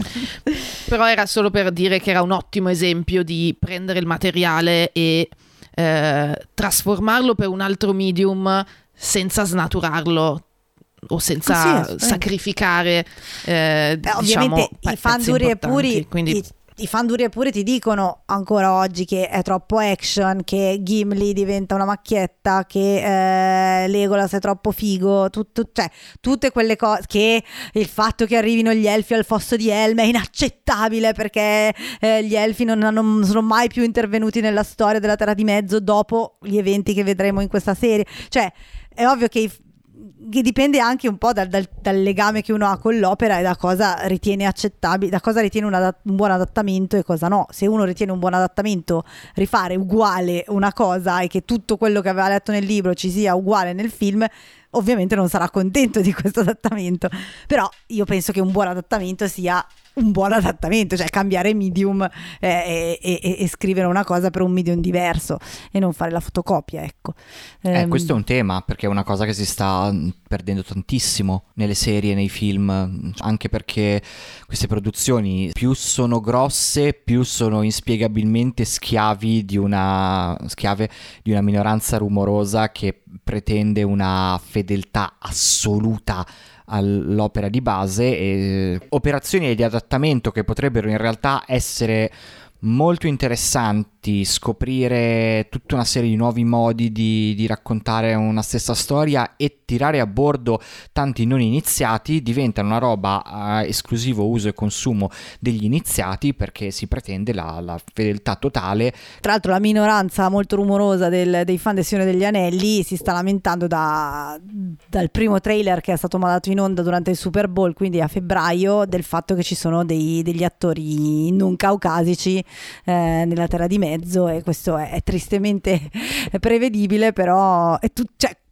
eh, eh, Guarda, mi sento di dire che in realtà è un modo questo molto efficace di dimostrare che non ci sono sottotesti nazisti nel Signore degli Anelli e che non fa assolutamente presa su un pubblico nazista. Lamentarsi del fatto che ci sono i neri nel tuo telefilm non getta assolutamente nessun'ombra su di te come categoria di fan. Tra l'altro, fan, eh, ho visto che anche però gli attori neri di House of the Dragon Dragon hanno ricevuto la loro bella sportina Stavo di insulti dirlo. online. Quindi c'è c'era un Targaryen nero. Non è un Targaryen! Inammissibile questo errore! Allora vorrei parlare con il costumista che gli ha messo i capelli bianchi perché mi state cercando di... Ma perché fa parte della stessa etnia ma non della famiglia Targaryen. Vengono da Valiria, Valiria viene, da Va- Valiria, che è questa, questa zona geografica Beh, è confuso, ok, non l'hanno detto. nel mondo di Game Ah, of no, Thrones. Lo so, lo so. Targaryen sono letteralmente un'altra razza. Un'altra, spe- un'altra specie No, o altra un'altra specie razza? no, specie, Ma specie direi razza di suona no. Beh, male. però Etnia? depongono le uova. Non ti pongono le uova. Non Sono- possiamo provarlo, Alice, che non depongano No, le non so, no, comunque, comunque, a parte... Etnia. Scherzi. Etnia. Secondo me è più corretto dire che sono un'altra razza. Sì, forse in questo caso sì. Non, è, non stiamo parlando di pigmentazione, stiamo stiamo parlando proprio di caratteristiche genetiche diverse. Non sono esseri umani? F- fanno, fanno i draghi. Non Hanno un, legame, hanno un legame simbiotico con i draghi. Non lo so, bisognerebbe chiedere a un biologo non so- Bisognerebbe chiedere a un fan di Game of L'unica Thrones. cosa che mi ha fatto mai sospettare che siano effettivamente con una fisiologia diversa è che non bruciano se entrano in una casa in fiamme. O escono da una casa in fiamme. Però il... eh, ho sempre pensato fossero esseri umani speciali. Va bene, non è importante. Comunque, c'è questo personaggio che eh, mi sono chiesta perché era di colore però con i capelli bianchi. Ho dato per scontato che fosse un Targaryen perché non era chiaro. Cioè, ha sposato No, no. una Targaryen, tra l'altro, che è l'altra cosa che ti insegnano fin da piccolo che i Targaryen si mettono con i Targaryen. E quindi avevo fatto Sì, due no, più- ma dei due infatti- più due scorretti. Scusate. scusate. Infatti, no, tra l'altro, ritornando un attimo a questo, la serie House of the Dragon ha, ehm, introduce delle, delle nuove casate che non abbiamo visto eh, in, ehm, in Game of Thrones, eh, tra cui appunto questi qua che non mi ricordo, Valerion, Valerion, non mi ricordo. perché- Valerie. Vale- Valerio. Valerie. No, non lo so, non mi ricordo, è una cosa del genere. E poi appunto anche gli Hightower di Otto, del tuo amico Otto, eh, che non c'erano, eh, almeno non mi pare di ricordarli in... C'erano, ma non era una casa importante. Esatto, erano- È- Aveva in perso di potere molto- nei secoli. È molto interessante questa cosa e mm, una delle poche cose storicamente, accura- storicamente accurate non è l'espressione giusta, ma ehm, storicamente plausibili, cioè nel corso Certo. di, di- di secoli alcune case eh, salgono di importanza, altre precipitano nel, nel dimenticatoio e alcune addirittura si estinguono. Però quello che a me eh, ha colpito negativamente di questo pilot è che a differenza del pilot di Game of Thrones e dei primi episodi di Game of Thrones in cui anche chi non sapeva un cazzo di Game of Thrones tra cui la sottoscritta eh, capivi subito mh, la differenza cioè erano molto ben connotate le varie casate ed era una delle cose che ti tirava subito dentro questo mondo no? il fatto che ci fossero cioè i Lannister e gli Stark erano due non, non potevi in qualche nessun modo confonderli ma non solo perché Sì, c'erano i nobili dei boschi, i nobili dell'inverno, i Esatto. nobili delle isole. Cioè, era- Avevano è, tutto- è a livello di elfi e nani. Cioè, Chiaro, però avevano tutto questo appunto armamentario che era fatto anche da stemmi, colori, motti, modi di parlare, animali, co- nomi, cose, animali, città. Eh, invece in questo pilot di, eh, di mm, Casa del House- Drago. Casa del Drago, eh, anche se ci sono, cioè, allora, innanzitutto il grosso dell'azione è interno a una casata sola, è Targaryen, sostanzialmente per adesso, quantomeno, eh, e quindi già questo rimpicciolisce il mondo. È quasi tutto nello stesso posto, cioè King's Landing. eh, Letteralmente nella stessa casa. nella stessa stanza in cui fanno interminabili meeting che potevano essere dei corvi, come ha scritto sempre un altro articolo di, di Vulture che mi ha fatto molto ridere. Eh, e, ehm, e comunque anche queste casate nuove che vengono introdotte no- non sono distinguibili, cioè sono tutti molto simili, molto uniformi a livello di... di- Perché credo sia perché li abbiamo visti all'interno della corte. Sì, sì, Ehm, sicuramente, però per me questa è una cosa mh, che immediatamente mi fa sentire questo pilot più in minore, più eh, oltre a, a effettivamente a causare un, un pochino di confusione, nel senso che anch'io all'inizio, anch'io ho detto, ma eh, pensavo anch'io che fosse un Targaryen, eh, Corlys? Non mi ricordo il nome, eh, credo che sia una Verrà fuori alla fine che questo si chiama Carlo Valerio. Carlo Valerio. Adesso lo cerco perché ci devo avere in Comunque, ehm, non so, è tutto molto uniforme, tutto molto beige, eh, marron- marrone, grigio e, e- e biondo, tut- tutto quanto, no? E quindi si chiama ha- Corlys Velaryon. Ah, Carlo Valerio. quasi, quasi c'è. Corlys era giusto, Valirion e Vale- Velarion, un po' confuso. E c'è un articolo di Screen Rant che si mm, intitola Why Corlys Valerian is black and no, it's not a problem. Quindi poi magari mi lo piace che ci sia la necessità di Ci abbiamo dovuto specificarlo. spiegarlo. Sì, sì, esatto, esatto. Viviamo Eh, in tempi interessanti. Mm, sì, forse userei altri aggettivi. Comunque, comunque anche questo a me, mm, a me ha colpito in negativo, cioè soprattutto nell'episodio pilota. Il fatto che ci fosse un nero? No, il fatto che sembrasse tutto molto cioè una storia molto semplice in un solo posto con personaggi eh, che si assomigliavano mh, non, non per- non solo fisicamente ma anche perché effettivamente tutti, hanno tutti i capelli biondi eh, non, di- dicevano, non avevano delle, delle caratteristiche che li distinguevano. Cioè distingui Matt Smith perché è crudele. Cioè questa è l'unica e gli altri non lo so, non c'era un, eh, un Littlefinger, un Varys, uno di questi personaggi che comunque sono... O comunque era molto più semplice, non so come dire, credo che Otto voglia interpretare un po' quello che sa le cose dietro le quinte e muove le pedine, ma non è arrivato a un livello di complessità. Voglio dire, a- appena sono entrati Varys e Littlefinger erano già borderline incomprensibili, cioè parlavano di cose che tu non riuscivi a, se- almeno io non riuscivo a seguire all'inizio, I- le metafore, le minacce, non c'è niente di tutto questo per ora, è molto lineare, quello che vedi è quello che c'è. Quello che c'è per adesso è eh, una lotta di potere tra eh, una giovane Tra- tra due donna... personalità estremamente complesse Eh e sì, cioè, una giovane donna coraggiosa e ribelle che vuole sconfiggere il patriarcato e uno stronzo di merda che ammazza la gente per divertimento.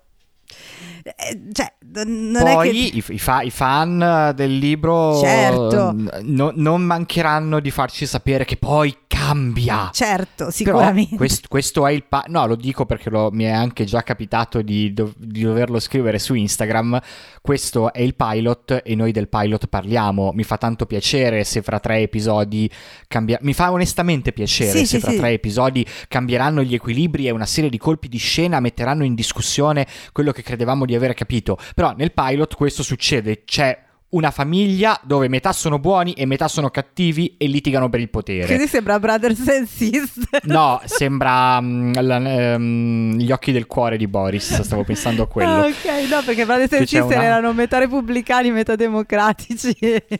No, negli, negli occhi del cuore ci sono tre famiglie, una ricca buona, una ricca Sì. cattiva e una povera un po' buona e un po' cattiva. esatto. Ah, Dicevo, se bello. questo è il pilot, noi di questo possiamo parlare ed è lontano anni luce dalla complessità, dalla stratificazione a cui ci aveva abituato il pilot. Esagero la prima stagione di Game of Thrones, che poi tutto quanto sia andato verso una uber semplificazione di ogni cosa eh, è un triste dato di fatto, però almeno Game of Thrones era partito col piede giusto. Sta casa del drago a me, esattamente come a te, convince molto poco. Vabbè, eh, io sono comunque andrò avanti, nel senso penso che la prima stagione la guarderò in ogni caso. Ehm, cioè, del Signore degli Anelli ovviamente sì, ma anche di House of the Dragon perché vabbè, a sto punto ehm, mi interessa comunque vedere cosa facciano. Però torniamo a una cosa che avevi detto, mi sembra tu Alice prima, eh, o forse no, no, se era Andrea, scusa. no, il fatto che gli elementi che gli autori decidono di prendere perché questi sono gli elementi che hanno fatto il successo della storia rifacciamoli non sempre secondo me ci azzeccano cioè in questo caso è chiaro che, che cosa hanno voluto hanno detto cosa ha fatto il successo di, House- di Game of Thrones Eh, I draghi. i, draghi eh, le giovani Mettiamole 100! I biondi! i biondi, le giovani donne che sconfiggono, che vogliono sconfiggere il patriarcato, ehm, eh, la violenza, eh, e La c- violenza sulle giovani la donne che violenza cercano sulle di giovani donne che vogliono sconfiggere il patriarcato, esatto. e, e li hanno messi insieme. Quando sicuramente tutte queste cose hanno fatto il successo di, di- di Game of Thrones, ma la cosa Io credo sia molto soggettivo, eh? cioè Sì, ogn- ognuno... Forse proprio il bello di Game of Thrones era che era così grosso che ognuno poteva trovare il proprio... Eh, ma appunto era grosso. Quello era, Era il grosso. punto. E questo House of the Dragon no, per adesso. Poi magari diven- lo diventerà e lo speriamo tutti, però eh, eh, era mm, eh, la Senti, tu che sei, mh, fai parte di una casta di, di privilegiati che Sì. decide sulla vita e sulla morte dei prodotti audiovisivi e quindi hai visto in anteprima anche alcuni altri episodi della Casa Sì. del Drago. C'è un dubbio che mi tiene sveglio la notte. Sì, non vogliamo spoilerare però per i... Ce l'ha una sigla? Allora, sai che non lo so perché negli episodi, nel- allora, gli episodi che hanno dato alla stampa avevano tutte le varie scrittine VFX temporanei, e qua ci aggiungeremo Ah, delle così cose. Sì, proprio? sì. Eh, in realtà a me sembravano, gli effetti speciali mi sembravano abbastanza ah, in stadio avanzato. Vi- mi è capitato di vedere cose con... eh, non so se ve l'avevo raccontato che avevo visto la- l'ultima stagione di The Crown, ce l'avevano fatta vedere per fare delle interviste con tipo tre mesi prima che uscisse e tipo c'era il cervo disegnato quando vanno a caccia, eh, c'erano degli interi dialoghi che mancavano e usciva solo il sottotitolo sotto perché poi le doppiamo. In Ascaria con scritto qui ci sarà un dialogo bello. No, no, è silenzio, i personaggi sono in silenzio, magari un totale in cui i personaggi sono in silenzio e, e sotto escono le cose che loro si dicono, ma tu non le senti perché non è ancora stato ridoppiato. Faceva come... più, faceva più ridere la mia proposta. Sì, è vero. Vabbè, no, invece in questo caso mi sembravano abbastanza in stadio avanzato anche gli effetti speciali, ma la sigla non c'era e ho, anch'io sono andata a cercare e ho trovato degli articoli che dicono che ci sarà la sigla, Ok, ma ancora secondo me so. è clamo- clamoroso passo falso Anche non fare la me. sigla nel primo episodio, perché la sigla di Game of Thrones era una delle robe più spaccaculi di Game of Thrones. Però nel primo episodio, non, non mi ricordo nel primo episodio No, di Game esce, of Thrones, però esce in solo genere- il, Sì, sì. il- il simbolo. No, no, Adesso c'è. gi- esce solo il- lo stemma dei Sì. Targaryen in oro classico. Però in un sacco di serie nella prima puntata non c'è la sigla. Sì, è vero. Eh, perché è tipo pilot, perché comunque questo era un vero pilot. Cioè l'hanno girato da portare ai network Esatto, al network cioè, in a- questo a caso. HBO, però l'hanno Eh, girato prima, non hanno girato tutto insieme, hanno girato questo per, eh, per avere l'approvazione perché già avevano girato anche quell'altro che invece poi non era stato ordinato a serie. Quindi di solito quando sono veri pilot in quei casi mh, di solito manca la sigla. Eh, sono anch'io curiosa di, di vedere perché sicuramente la sigla di, di Game of Thrones era fondamentale. Non fate finta di averla vista tutte le puntate per tutte le stagioni. Io sì, perché ogni volta cambiava un po' e volevo vedere. a volte non cambiava, però tutte le volte lo guardavo e No, cambiava si un aggiunge pochino, però in qualcosa. un modo... Eh, volevo sempre vedere se si aggiungeva qualche location. Eh, vedi che quello là ti dava una, una sensazione di, di ampiezza di- di- del mondo. Ma che... io credo che potrebbe arrivare a un certo punto qualcosa. Cioè, io non conosco la storia, però sicuramente mi viene da dire. Arriverà un momento in cui le persone che vogliono diventare re dovranno trovarsi degli alleati, no? E adesso io sparo, avendo guardato Game of Thrones, non so più di, vo- di così. Però Ma Eh, nel secondo episodio di cui sì, possiamo senz'altro. parlare perché è già quando uscirà la puntata sarà già uscito.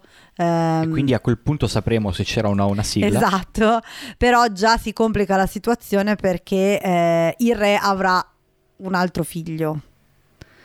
Sì, Ehm, nel video di YouTube che ho visto vede, questo no? lo dicevano. Forse si vede anche in qualche trailer. Quindi eh, il fatto che il, il- il primo episodio si concluda con eh, il re che sceglie Rhaenyra come erede, però già nel secondo la situazione si complica perché ovviamente un conto è eh, decidere un erede quando femmina, quando non c'è nessun maschio. Quando, quando ce ne hai nel- una buona e uno cattivo. Esatto. Era proprio E invece diventa più difficile quando c'hai una buona, uno Beh, è stato cattivo molto e un difficile perché- Perché era, era una femmina, cioè Sì, eh, sono dovuti arrivare ad avere il- l'assassino psicopatico per scegliere una femmina, altrimenti non c'era la storia. No, scusami Alice, quello che volevo dire era introdurranno più varietà nel tipo di personaggi, nel background culturale mh, delle casate. Credo, eh, penso, perché appunto dovranno, non so come dire, conquistare i vari, le varie fazioni che sono già esistenti all'interno del, um, Io- di Westeros. Per quello Mi che ho visto io finora, finora è in gran parte ehm, intrighi di corte. A corte e sensualità a corte. Sensualità C'è- corte. C'è una grande battaglia a un certo punto ehm, e Che si combatte a corte comunque. no, non si combatte a corte, quello ovviamente. Eh, e vabbè, altre cose che forse sono veramente spoiler e quindi non le dico qui, eh, però per ora questa sensazione di uniformità, ecco, negli episodi che ho visto io non, non, non mi è passata. Niente. Mi è, in, diciamo, si sono un po' complessificate le relazioni e anche i personaggi stessi e quindi un pochino più... In, mi, è, mi, è, diventato un po' più interessante rispetto a, all'episodio pilota che sembra molto canonico. Sì, meno male perché nel, nel, nel, pilota sono scritti veramente col pennarellone gigante. Io avevo il latte alle ginocchia quando è stata introdotta lei Rai, Rainira. Ranieri. Rainira, che, che è proprio Ranieri. Sembra, Ma dai, la cioè, tua eroina, princip- devi ti fare per S- lei. È una principessa Sembra Disney. una principessa Disney di, di, un, di un, film Disney ramo. Lei che entra in scena a cavallo del drago e tutti quanti le dicono: Sei una signorina, non dovresti salire sul drago. Ah, ma io vorrei tanto essere un soldato e un guerriero. No, sei una donna. Il compito delle donne è fare figli. Ah, voglio sovvertire questo stato delle sì, cose. I primi 3 o 4 minuti di lei sono terribili. Gesù bambino, cioè siamo nel 2022, possiamo anche provare a raccontare, cioè dare per assodate queste cose e andare un pochino oltre. Cioè non mi offendo se, questa, se questo personaggio ha anche dei, un, un, po' di complessità in più e non è proprio l'eroina Disney 100% buona e pura. Sono sicuro che poi nel corso delle 107 stagioni ecco, che durerà questa cosa si complicherà. Però non è un buon modo, secondo me, di introdurre il personaggio. Anche questa cosa che sappiamo già cosa succede a tutti i Targaryen comunque non gioca a favore. Vabbè, comunque sappiamo che sappiamo, cioè, lo sappiamo da Game of Thrones che i Targaryen smattano, ci sono quelli che nascono matti e, e quelli, quelli, che, che diventano, di, matti. Diven- diventano matti con l'età. Oh, sì, sì soprattutto che è una casata che non avrà più nessuno a un certo punto, quindi anche lì eh, mi avete insegnato, perché continuo a lamentarmi di Rogue One, che dipende da come lo dici. Credo Beh, è vero. comunque... No, è vero, è vero, è vero.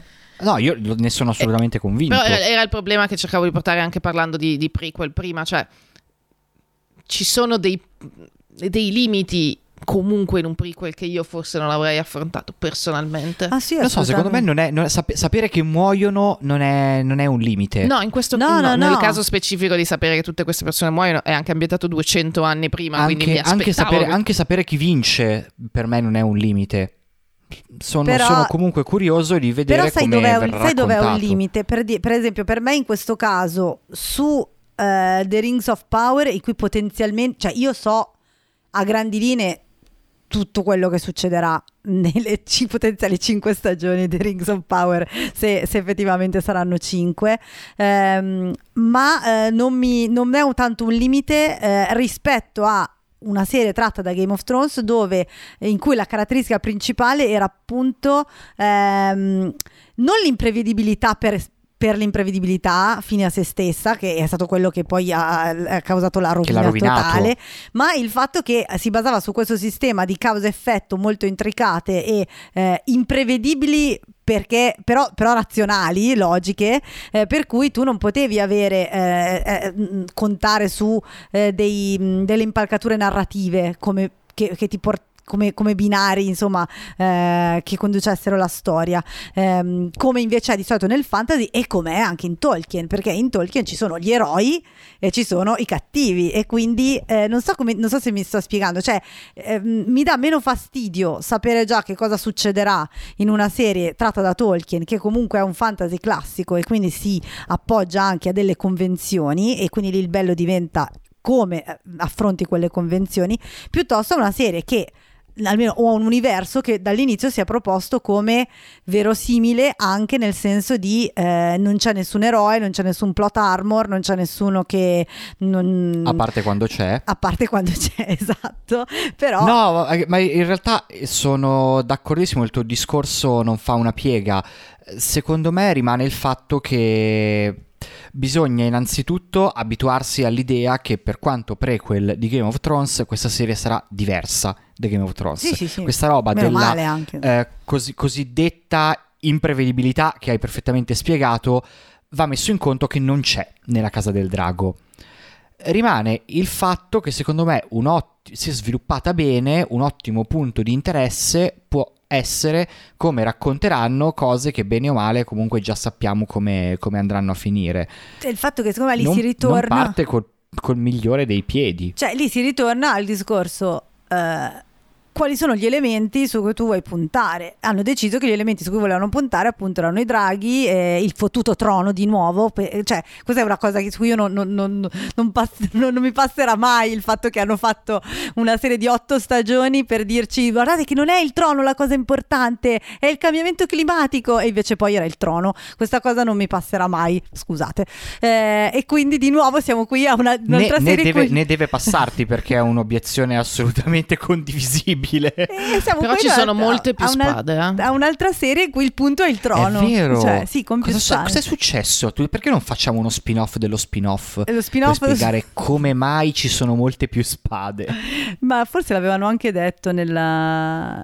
Non so se forse era nei libri, perché io avevo letto i primi due libri di, di Martin, forse lo dicevano nei libri, che effettivamente una la- volta ai tempi dei Targaryen c'erano più... Il trono, il trono era- aveva più spade una volta. Poi con, l'inf- con l'inflazione Esatto. le spade sono diminuite.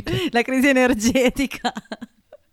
No, io mi ricordo che mh, quando è un antefatto di Game of Thrones, quando Robert Baratheon si insedia sul trono di Westeros scalzando i Targaryen, fa un'operazione di, eh, come possiamo chiamarla? Beautificazione. epurazione culturale per cui cancella i simboli dei Targaryen e quindi noi vediamo in- nella casa del drago che loro hanno delle sale dove conservano le ossa dei, dei Sì. draghi morti e Robert le aveva fatte distruggere quasi tutte perché voleva che non, non rimanesse più, più- più traccia del... Sì, io credo che quello che so- eh, credo che sia voluto che ci- la, la- la roba del trono di spade sia diversa. Alla fine addirittura eh, Daenerys eh, faceva un commento quando finalmente arrivava al trono, poco prima di morire. E diceva me lo aspettavo più Me comodo. lo aspettavo più, più grande. No, detto- diceva me lo aspettavo, cioè mh, mille spade quando sei piccolo mh, nella mia testa erano molto di più e adesso si vede che effettivamente erano molto di più.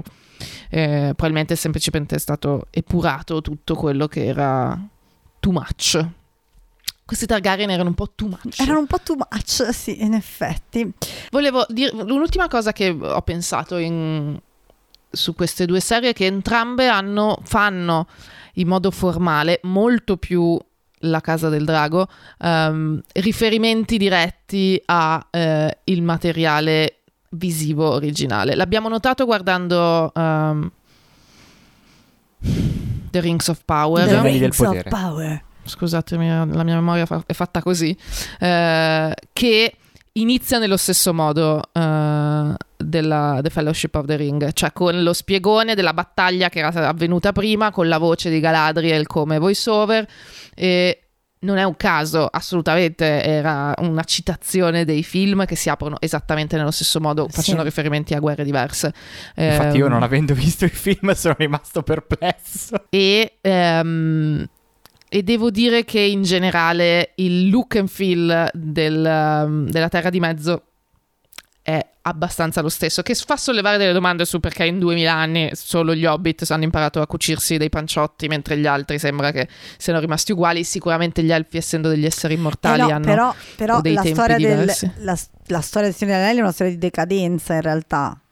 Cioè, noi nel Signore degli Anelli vediamo le rovine. Sì, no, non mi aspettavo che andassero in giro con le Ferrari, però... no, no, ehm, no, però è per dire che non è. ehm, non, non va. Non si va verso il progresso, ma si va. Cioè, Ma tu hai visto una sostanziale differenza anche in meno? Beh sì, eh, beh, mh, voglio dire, no, nella- adesso non è, non è che abbiamo visto moltissimo delle città, però sicuramente dal, dal- dal trailer, poi quando si vede Numenor, che poi sarà completamente distrutta nel Signore degli Anelli, vedremo solo le statue delle rovine, Mm, eccetera. sì. Nel- e qua invece sarà nel, e anche, e anche comunque anche ehm, nel secondo episodio quando arrivano i nani eh, e si va a casa Doom è completamente cioè quello che Sì. vediamo nel Signore degli Anelli è mm, miniere Sì, però abbandonate potrebbero quasi- essere passati 5 anni Alice, non 2000, cioè nel senso è Vabbè, ovvio ma che il tempo è una città viene distrutta, esatto, però è, è ovvio che una città c'è e poi una città viene distrutta, quindi dopo la città è distrutta, dico, però i vestiti sono Dice, a uguali. livello di forza eh, eh, il- in generale potrebbero essere passati cinque anni eh, visivamente tra le due cose, che poi siano cinque anni che sono andati male, mm, va bene.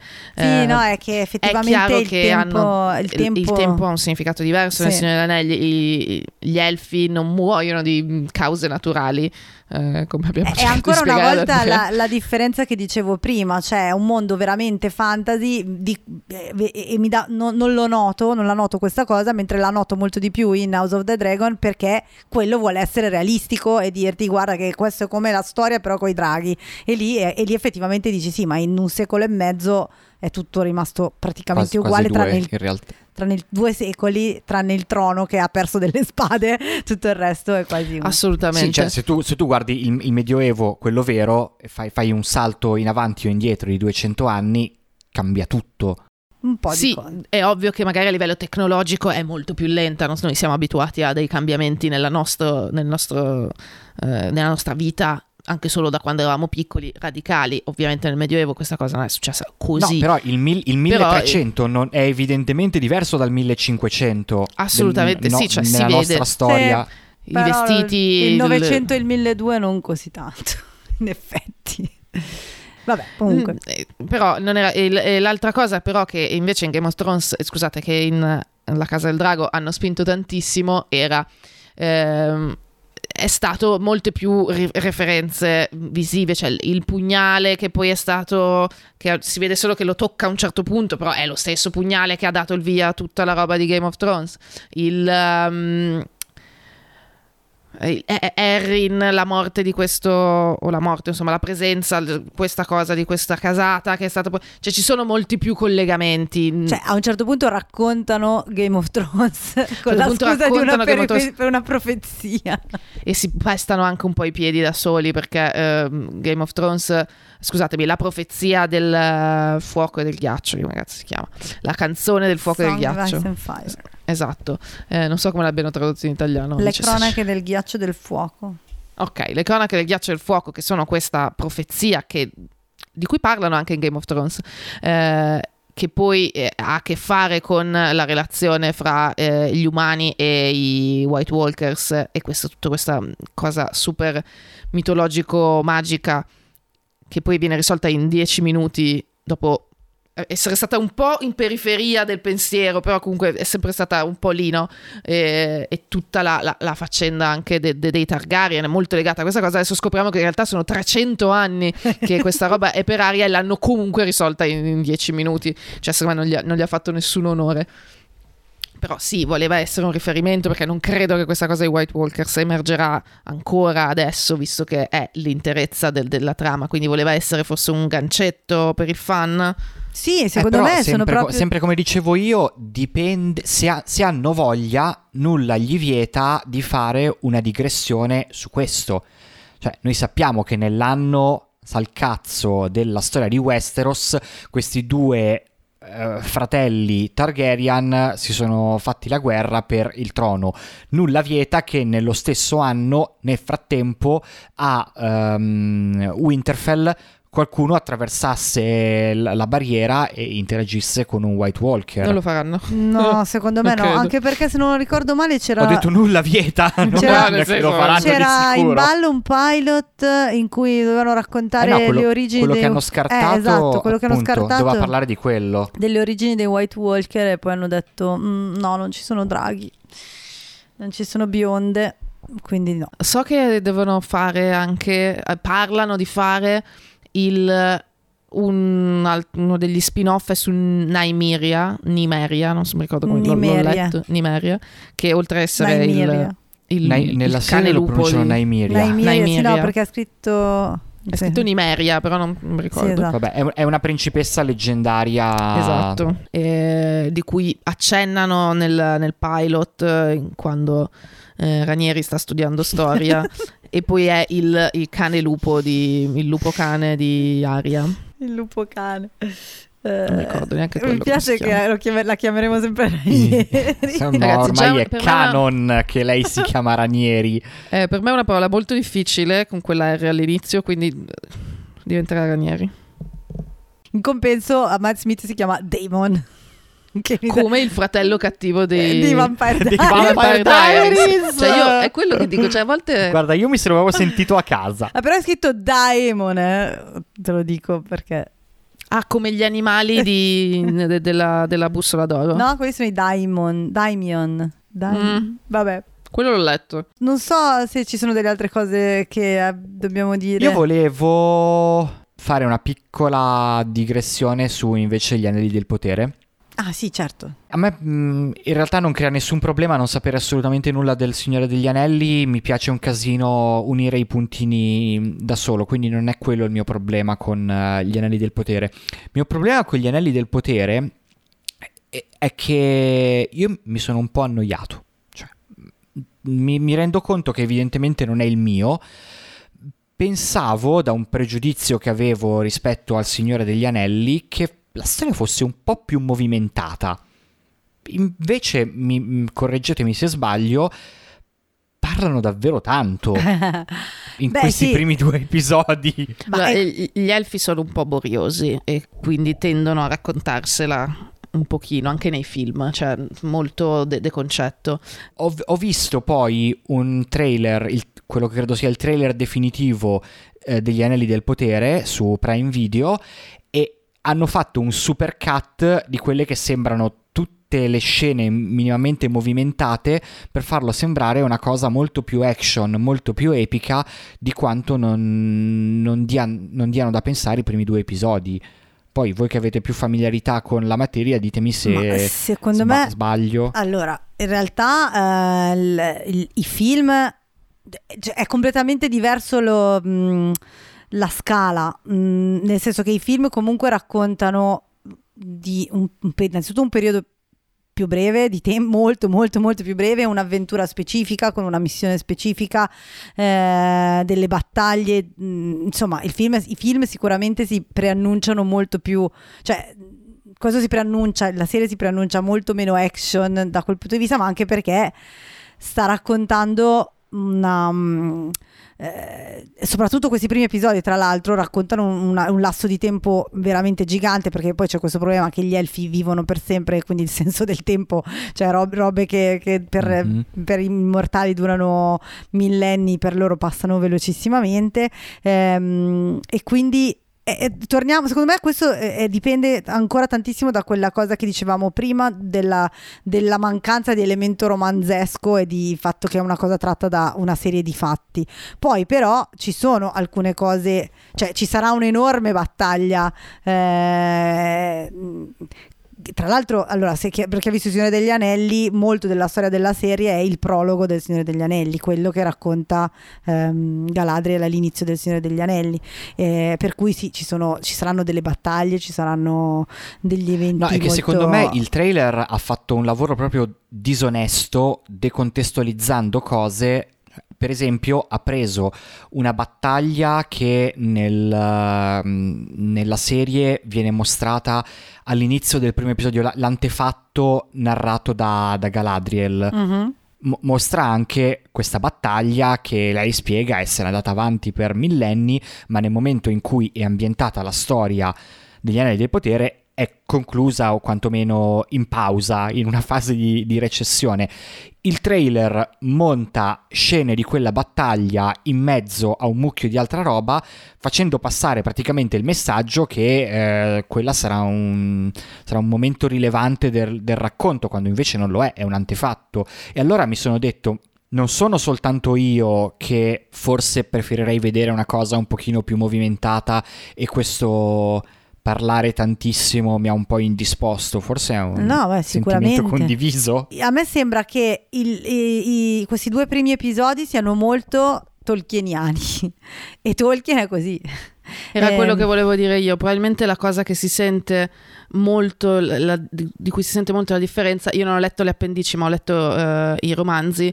ehm, è che Tolkien è molto meno d'azione in come descrive. Non è, I fatti sono anche gli stessi, ma l- la scelta na- di tono di narrazione è molto più verbosa, è molto più lenta, nonostante appunto poi se guardi i fatti succede cioè, è- potrebbe essere d'azione ed è la scelta che poi ha fatto, come dicevamo prima, Peter Jackson nel momento in cui ha deciso di metterli in scena, cioè di eh, eh condensare e fare una roba più, eh, non tanto d'azione nel senso eh, guerre combattimenti, ma molto più dinamica.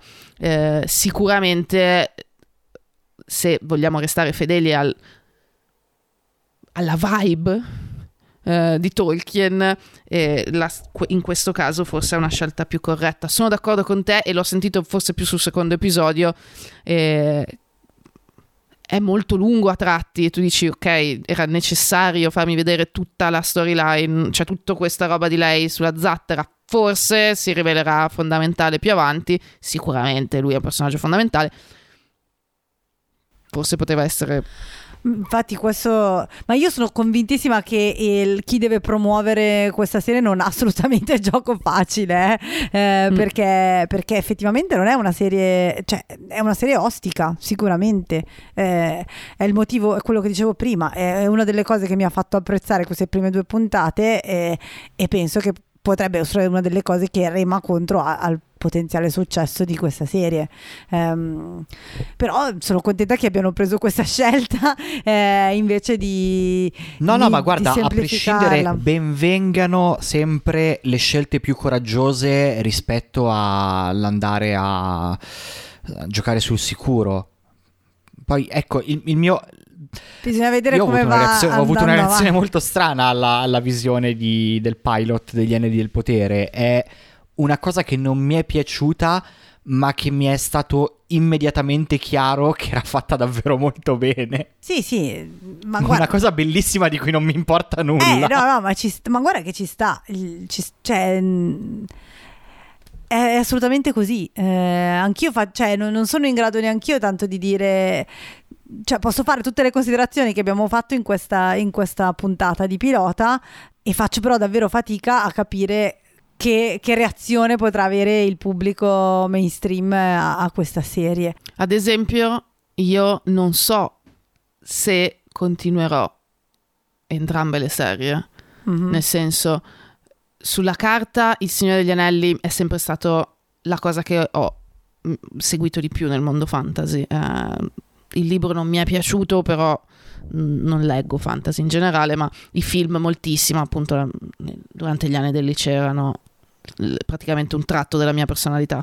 Um, la serie è impegnativa non so, cioè così distinto non ti direi, uh, non vedo l'ora di riattaccare con voi per accendere e guardare i prossimi 100 episodi. Um, sento che è c'è da dire che sarà un episodio a settimana. Eh, aiuta, che, aiuta il fatto me... che uscirà una volta alla settimana. E dall'altra parte Game of Thrones ero stufissima, quando siamo arrivati alla fine ero stufissima, non so se vi ricordate che ero stufissima, eh, molto arrabbiata con so, come era finita. Solo tu, solo tu. Solo eh? io, no, no, gli, gli, altri mi pare di ricordare assolutamente entusiasti. Uh, no, è giusto, è giusto che insomma io mi prenda anche lo spazio per sentire quello che sento Andrea.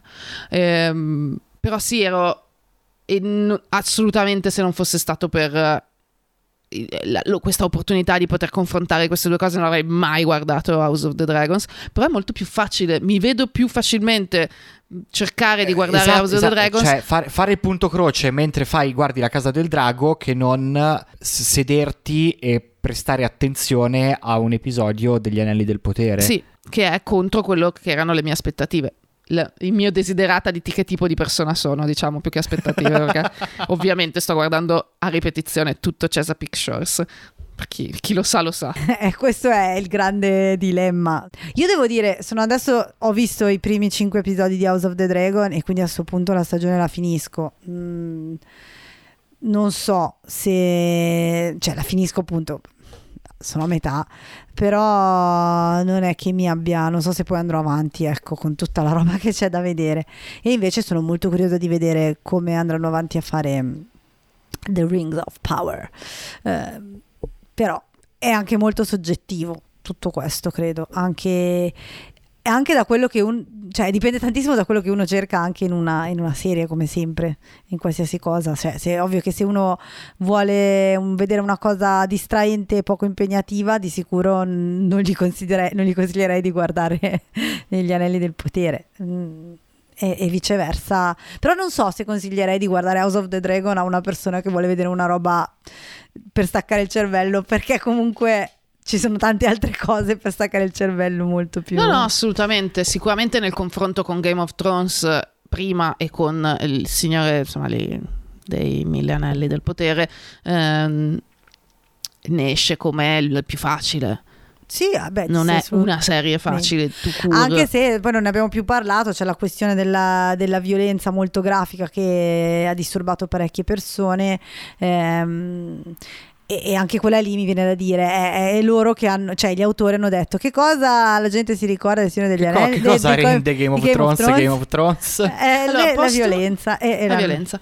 Ehm, posto che non voglio giustificarlo eh, to cure, sento che ero arrivata a vederlo con questa... Con questa mm, sapevo che ci sarebbe stata la violenza, sapevo che voi eravate negativi e come voi un milione di altre persone, quindi non, anche qui eh, Io sono non- non sono- io quella strana. No, però era stato notato come è stato notato, ecco, è stato verbalizzato da più di una persona. Io devo dire che soprattutto il contrasto fra la scena della non so come dire, del, del- lo chiameremo Cesareo e eh, Squartamento. eh, sì, beh, mm, non so se avete mai visto video di veri Cesari, ma è abbastanza così. Ehm, è che poi riescono a rimetterli Perché tu sì? tipo su Grey's Anatomy, cioè sulle robe Beh, no- c'era, non, non trasmiss- video. c'era quel reality, quel reality girato nei reparti maternità in cui si vedevano. Sì, cioè, mi è capitato, non, non che li ho È mo- cercati, è molto però mi è ovviamente successo. molto più pulito, chirurgico, Molto non pulito. La differenza oggi è che riescono a rimetterli assieme dopo, eh, ma l- l'atto in sé è un- uno- un- un- un'operazione molto invasiva, molto, molto, molto invasiva. Ma il punto non è questo. Il, il- ok, la- il confronto fra la scena del Cesareo e il, il torneo, che sono ehm, montati eh, alternativamente, e tutta la parte prima, li ho trovati in realtà un modo per giustificare la scelta del, del re. Perché se avessero fatto una serie pulitina dove non succedeva niente, dove tutti non- nessuno eh, usava la violenza come normale mezzo di comunicazione, e poi all'improvviso il re avesse deciso: ma sì, squartatela, mi serve il bambino, sarebbe stato un- contrasto assolutamente ingiustificato a livello di eh, scelta del personaggio. Sì, Questa è la cosa il- che mi sono il detta. Dibattito, il dibattito è un altro, però, eh. Il dibattito non è, è- è, mm, non so come dire, eh, coerente o meno a livello di storia che venga fatta una cosa del genere, ma è veramente necessario mostrarci questa roba? Io, io mi sono scoperto molto più, molto più conservatore di quanto non credessi, pe- di- dicendo no.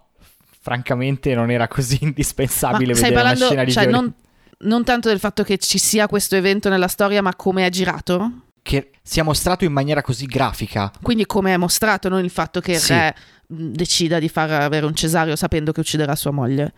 Sì, sì, sì, certo. Ok, il, fa- il fatto che ci debbano far vedere le fontane di sangue alla Shining. eh, Ok, no, a me quello non ha dato fastidio. Non, non Sì, è stata io- il- la, la vista che mi ha dato fastidio. Io Possiamo mio- discutere delle scelte. eh, Dico io, mi sono detta, possiamo, eh, posso e sono molto disposta a discutere sulla gratuità delle scelte narrative, quindi perché stiamo decidendo che questa persona deve finire così o fare queste scelte, ma la mo- mostrarmi la violenza no, non l'ho trovato neanche particolarmente più violento della serie originale, ad esempio. No, quello no, neanch'io. Ma no, io- no, non, infatti- non più violento. Io sem- semplicemente sono annoiato da. eh, eh, Game of Thrones mi ha, mi ha reso noiosa la violenza. Grazie tante. Que- questo è un tema, No, sicuramente. ma infatti io devo dire che su questo tema in particolare sono un po' ambivalente nel senso che capisco eh, benissimo l'importanza e la rilevanza di- di- del dibattito attorno a questa cosa, nel senso è ovvio ed è evidente che eh, gli sceneggiatori di Game of Thrones, i produttori, chi cazzo vuoi che siano utili, cioè hanno questa ehm, fa parte del loro modus operandi usare la violenza per shock value, per eh, metterti la roba che ti sciocca, eccetera. Ed è giustissimo, eh, secondo me, parlarne e, e- e spiegare che. mh, che comunque c'è una responsabilità, secondo me c'è sempre una responsabilità in quello che decidi di mostrare e come, e quindi è giusto che tu ne sia consapevole e che quando decidi di farlo ehm, sia consapevole di questo. Poi a me personalmente siccome a me in generale la violenza al cinema, cioè io non, riusci- non riesco a vedere un video mh, violento, cioè quando tipo non so, non so, tipo io il video di George Floyd non l'ho guardato, ok? Eh, quando escono i video veri di co- non riesco, non ce la faccio, mentre se una cosa è al cinema o in televisione sono sem- non mi ha mai, cioè non, non, sono mai stato, non è stato mai un problema per me vedere questa cosa. E in quel contesto di, ehm, di questa puntata, anch'io non l'ho trovato particolarmente Um, eh, disturbante fuori posto. Nel, fuori posto esatto nel contesto di quello che di solito ci fa eh, ci, di quello che ci ha abituato eh, ci, ci ha abituato Game of Thrones resta il fatto che è chiaramente sì. sembra una puntata fatta con eh, il ceccare i box e uno dei, dei box da, da, da, da, segnare era mettiamoci scena, una scena di violenza molto forte ecco questo, cioè, questo è quello che dicevo um, l'ho trovato invece a me non è andato fastidio neanche quello cioè ripeto magari non ho guardato ogni frame di questa puntata però nel complesso ehm, stabilire che questo mondo è un mondo estremamente violento senza nessun motivo e senza conseguenze mi porta a eh, poi capire o comunque inserire in un contesto alcune scelte che invece sono fondamentali come quella del prediligere il bambino alla madre e questo... No, ma la scelta, la scelta, secondo me a livello narrativo ha assolutamente senso e peraltro è una cosa che si è sempre fatta e che spoiler si fa, si ancora, fa ancora, perché un sacco di persone al momento, eh, forse la maggioranza della gente vedremo, è convinta che in un caso del genere sia assolutamente normale che uno dica vabbè se devi salvare qualcuno salva il bambino. Però certo è ovvio che il modo in cui viene mostrata è effettivamente un modo eh, molto, molto grafico e, mh, mm, e giustamente uno si chiede cioè, nel senso, è un discorso molto complesso e che secondo me è giusto fare. Magari non ho una risposta, però è giusto, secondo me è giusto che si sollevi il punto, no? Come sì, quando... allora il discorso è non dissimile da quando nel periodo d'oro di Game of Thrones c'era uno stupro a settimana. Sì. E i fan degli stupri dicevano, eh però è importante mostrarli perché, perché, è storicamente corretto. E chi invece, gente, gente strana... No, adesso, però eh, questo mi sembra pro... una semplificazione direi fan okay, degli stupri. va bene, va bene bene. cioè. Sto semplificando.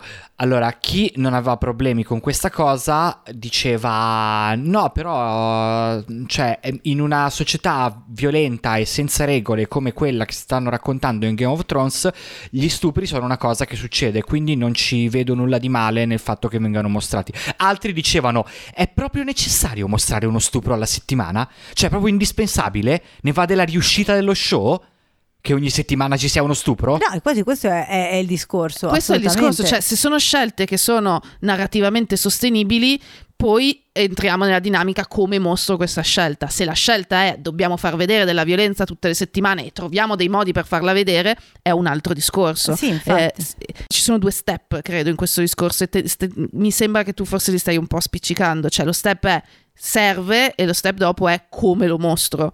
Eh, nel caso del, del, pilot di House of the Dragon, secondo me possiamo dire che serviva, possiamo dirlo che serviva o comunque lo trovo meno bianco o nero. Poi parliamo di come è stato mostrato. Era eccessivo? Probabilmente sì.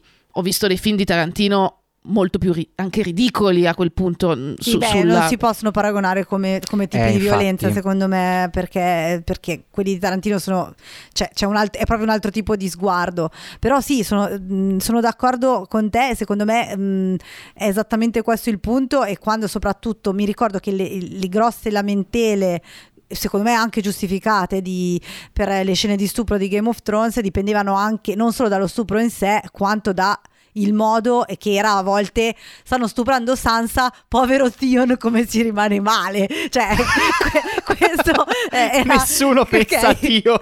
Cioè, c'era, era, però era così, capito? Cioè, la scena dello stupro di Sansa era tutta incentrata su quanto soffriva il povero Theon del fatto che stessero stuprando Sansa. Questa è una cosa che giustamente ti fa incazzare e capisco benissimo il, il, il problema che c'è dietro questa cosa qui. Eh, ce, ce ne sono molti altri di esempi come questo mh, in questa prima scena io sono d'accordo che secondo me effettivamente è un po' non ha dato fastidio particolarmente a me perché sono abituata a vedere film anche molto violenti e sono un po' forse quando si tratta di fiction desensitivizzata non, non, si dice così? Desensibilizzata. Desensibilizzata esatto. Ehm, penso che a livello narrativo avesse senso che sicuramente accadesse quella cosa e, eh, e, anche che fino a un certo punto venisse mostrata ovviamente il punto è sempre ricordare a, a, tenere sul chi va là questi sceneggiatori del fatto che eh, lo sappiamo che in realtà l'avete messa lì non perché volete sensibilizzare il mondo sulla, sulla condizione femminile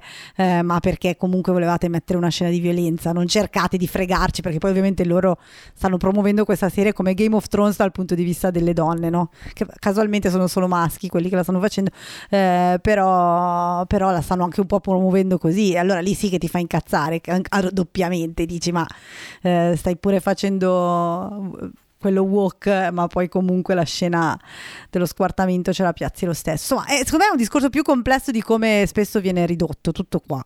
Come spesso le cose sono. Maledette cose, Maledette, la loro complessità. Maledette cose che si ostinano a non essere tutte bianche, bianche o nere. Come invece gli elfi del Signore Vabbè, degli Il Signore Anelli è un mondo comunque che ti, ti pacifica perché... No, no lì vero, sono tutti bianchi, quello stava dicendo. Sono tutti bianchi, certo, è vero.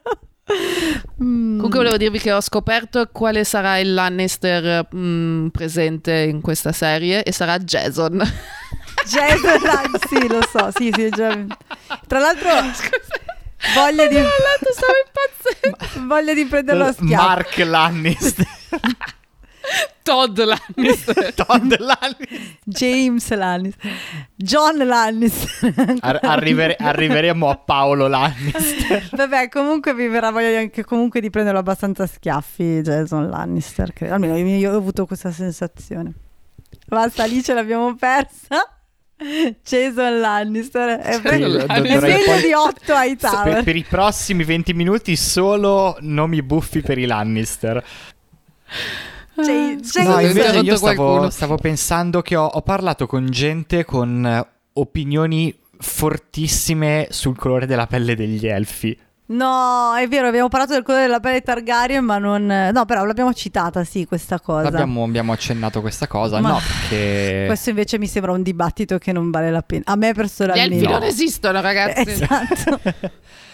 Amo come un, un discorso che affonda le radici, secondo me, um, un'impressione che ho io, eh, in un... Uh, come fastidio uh, verso le persone di colore, mm. che però viene uh, cioè, giustificato. Non cioè, viene tu... giustificato dal fatto sì. che le persone di colore non c'erano nei film di Peter Jackson di 15 eh, anni che, fa. Che era forse più un problema di Hollywood che un problema, che il eh, problema però, della però di adesso. Ormai, ormai ah, i beh, film certo, di Peter Jackson ormai, esistono no, e no, quindi certo. non, però non si può contraddire. No, per carità, sicuramente. Però a livello di continuity io la domanda me la, me la porrei come cioè che fine hanno fatto nei 2000 anni tra la serie e che fine hanno fatto? La giustificazione che mi ha dato Alice era una razza diversa che casualmente non ce l'ha eh, fatta. No, non era esattamente no. così. Eh, comunque la mia giustificazione è che alla fine tu, cioè nel Signore degli Anelli vediamo la maggior parte degli elfi vediamo comunque andata. molti pochi elfi in realtà nonostante, nonostante quello che sembri eh, e quindi perché sono effettivamente rimasti pochi elfi nel, nella terra di mezzo a quel punto infatti tant'è che eh, si stupiscono, cioè la prima volta che Frodo, Sam e, e gli altri due Pipino, Merry e Pipino, fa sempre ridere, eh, si vedono, vedono, un elfo è una cosa pazzesca. Cioè non, ah ok, un... quindi c'è, c'è, una spiegazione sensata, plausibile. No, questa è la spiegazione che mi do io, non coerente alla tram. Non esplicita. E la spiegazione che mi do io è che comunque sono rimasti pochi elfi nella Terra di Mezzo. Nel film quelli che vediamo sono tutti Galadriel e, e della, del, del, della, diciamo, della, corte di Galadriel e di Elrond sostanzialmente, ehm, mm-hmm.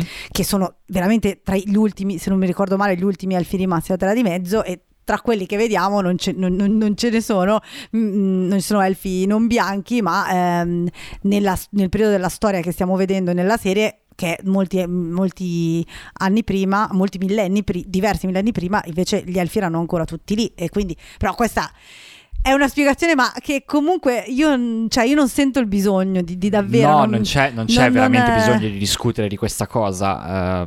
T- trovo interessante che invece gente, alcune persone sentono il bisogno di discuterne. Chissà quali sono le loro motivazioni. Ma, eh, Temo che non lo sapremo Ma mai. non lo so, non lo so. Cioè, io per dire, neanche in Bridgerton mi ero posta il problema che, cioè, che è partito tutta la, la- la menata e un sacco di No, gente. vabbè, Bridger- cioè? Bridgerton è, di- è diverso. Sì, è, una- eh, un ma- discor- è un discorso diverso. No, no, ma. Che, che Bridgerton forse è fantasy, Alice. e invece il Signore degli No, che Anelli. nel senso che per Bridgerton magari vale anche la pena farlo questo discorso, ma sul Signore degli Anelli mi fa veramente ridere. No, no, sì, vabbè, cioè nel senso, sono discorsi diversi, mi rendo conto, però per me nel momento in cui è una cosa di finzione, non... eh, sì, sono abbastanza d'accordo con te che... Pur, cioè, no, no, che qua non voglio, non voglio fare tutta l'erba un fascio, eh? però credo che, che sì, che, cioè, che, che, che palesi, sia una specie di cartina al tornasole che ti palesa un disagio che, che magari non è neanche per forza, cioè quantomeno ti, ti, mm, ti- fa- ti rende chiaro il fatto che veramente ci sono ancora talmente poche persone non bianche in generale sui nostri schermi, nonostante la Mhm. gente si lamenti continuamente dell'inclusività e della diversity come se fossero cose negative e, e invece in realtà la sproporzione è ancora tale che eh, se tu vedi un... Che, eh, che una cosa del genere de- de- desta stupore. come- vabbè, a me la cosa che mi, mi- mi man- mi manda sempre ai matti è, è quando ci sono dei personaggi neri nei western adesso e la gente dice ma non c'erano Ma i sai, neri sai nei che stavo western?" pensando la stessa Ma sai identica sì, cosa? Sai che ce n'erano un sacco, ma tu non li hai mai visti perché nei film non c'erano mai. Eh, cioè, oppure una volta, aspetta, avevano fatto un paio di anni fa una serie di Sky su, ambientata nell'antica Roma eh, con Kasia Smutniak. eh, e, e- e- e la persona- il personaggio di Kasia Smutniak era un anno super nobile, adesso non mi ricordo, era forse addirittura la moglie di Augusto, non mi ricordo bene i dettagli, aveva una schiava ed era nera eh, e nel, nel trailer si vedeva e sotto il trailer c'erano i commenti della gente, ecco adesso mettono i neri anche nell'antica Roma. Sai che c'è? Ti- ti- volevo, volevo rivelarti una cosa. Eh, vabbè, capito?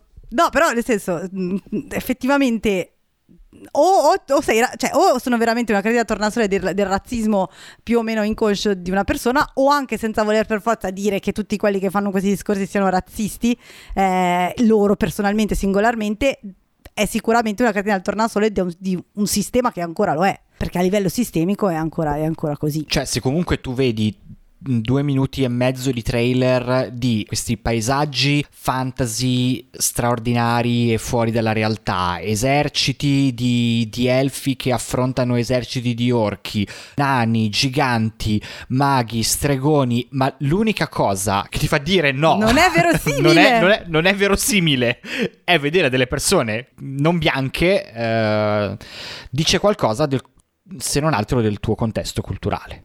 Nel nostro, perché comunque non ricordiamoci che ci siamo immersi anche noi. Sì, sì, ci, facciamo, ci siamo dentro fino alle orecchie anche Esatto. noi, ci mancherebbe altro. Però, ad esempio, io l'ho notato in eh, House of the Dragon e non l'ho notato nel Signore degli Anelli. Cioè, hai notato Il personaggio di Sì, colore sì, sì. in- e ho cloccato di dire, "Ah, quell'uomo è di colore perché è di colore e non l'ho notato dall'altra parte. Eh, ma forse si ritorna ancora a quella cosa che dicevo prima del eh, presunto realismo di uno verso il eh, totale fantasy dell'altro. Beh, degli comunque il Game of Thrones per, per, per tut- oltre alle le questioni della violenza, un'altra della gran- delle grandi polemiche che sono ritornate per tutte le sue stagioni era anche questa del, del fatto che c'erano eh, non solo c'erano pochi personaggi non bianchi, ma quelli non- erano chiaramente caratterizzati in modo Sì, erano gli schiavi, Esatto. eh, gli esotici. Quindi tu hai notato che c'era un nero, ma era nobile. Hai detto. No, ho notato che c'era uno che pensavo fosse un Targaryen, ma non ah, era ok, bianco. ok, ok, ok. Come vi dicevo prima. Ok. E quindi mh, lì ho cominciato a, fa- a- rovellarmi sulla genetica di questa famiglia. Tra l'altro la sottigliezza che ha il personaggio di cui stai parlando, che- Carlo Valerio, eh, ha, i- ha i capelli, capelli bianchi, ma i dreadlocks. Hai dread, certo. Così urban. Ehm, Bigo Bago Bogo. Bigo Bago Bogo. Abbiamo Finito. detto tutto quello che volevamo dire su questi due pilot? No, ovviamente, però. Ni, no, sì. Sì, dai. un po' sconnesso, ma penso che abbiamo detto veramente tutto il dicibile su due puntate. Poi abbiamo svaccato parlando anche delle altre puntate che abbiamo visto o che vedremo Esatto. In un futuro in cui le abbiamo già viste. Sì, so, so che di Casa del Drago è stato un tema, mh, il- quello degli effetti speciali, ma parlo a nome di tutti, non ce n'è fregato particolarmente. Quindi Ma non è Non roba niente. Non che... so un cavolo di questa roba qui. Qual Si è? sono lamentati che non erano fatti abbastanza bene. No, non mi sembra una cosa... Allora, considerato che per ora il pilot sembra un bottle episode, credo che ci sia stato un tema di budget. Eh, però non l'ho notato, i draghi tutto sommato erano ok.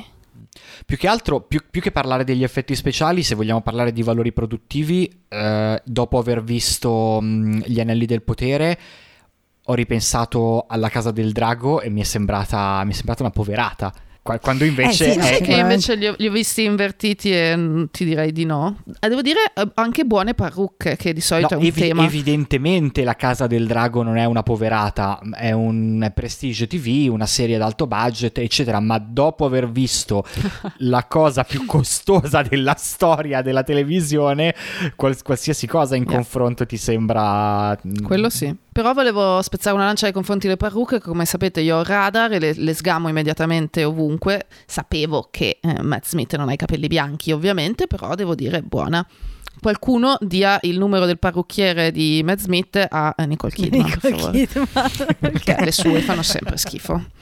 Anche a Giuliana Margulis nelle ultime stagioni di The Good eh, Wife. Anche nelle prime. Io l'ho, cioè, l'ho iniziato, l'ho iniziato a notare come una cosa che mi balzava all'occhio nelle, nelle ultime stagioni più che nelle prime, però vabbè.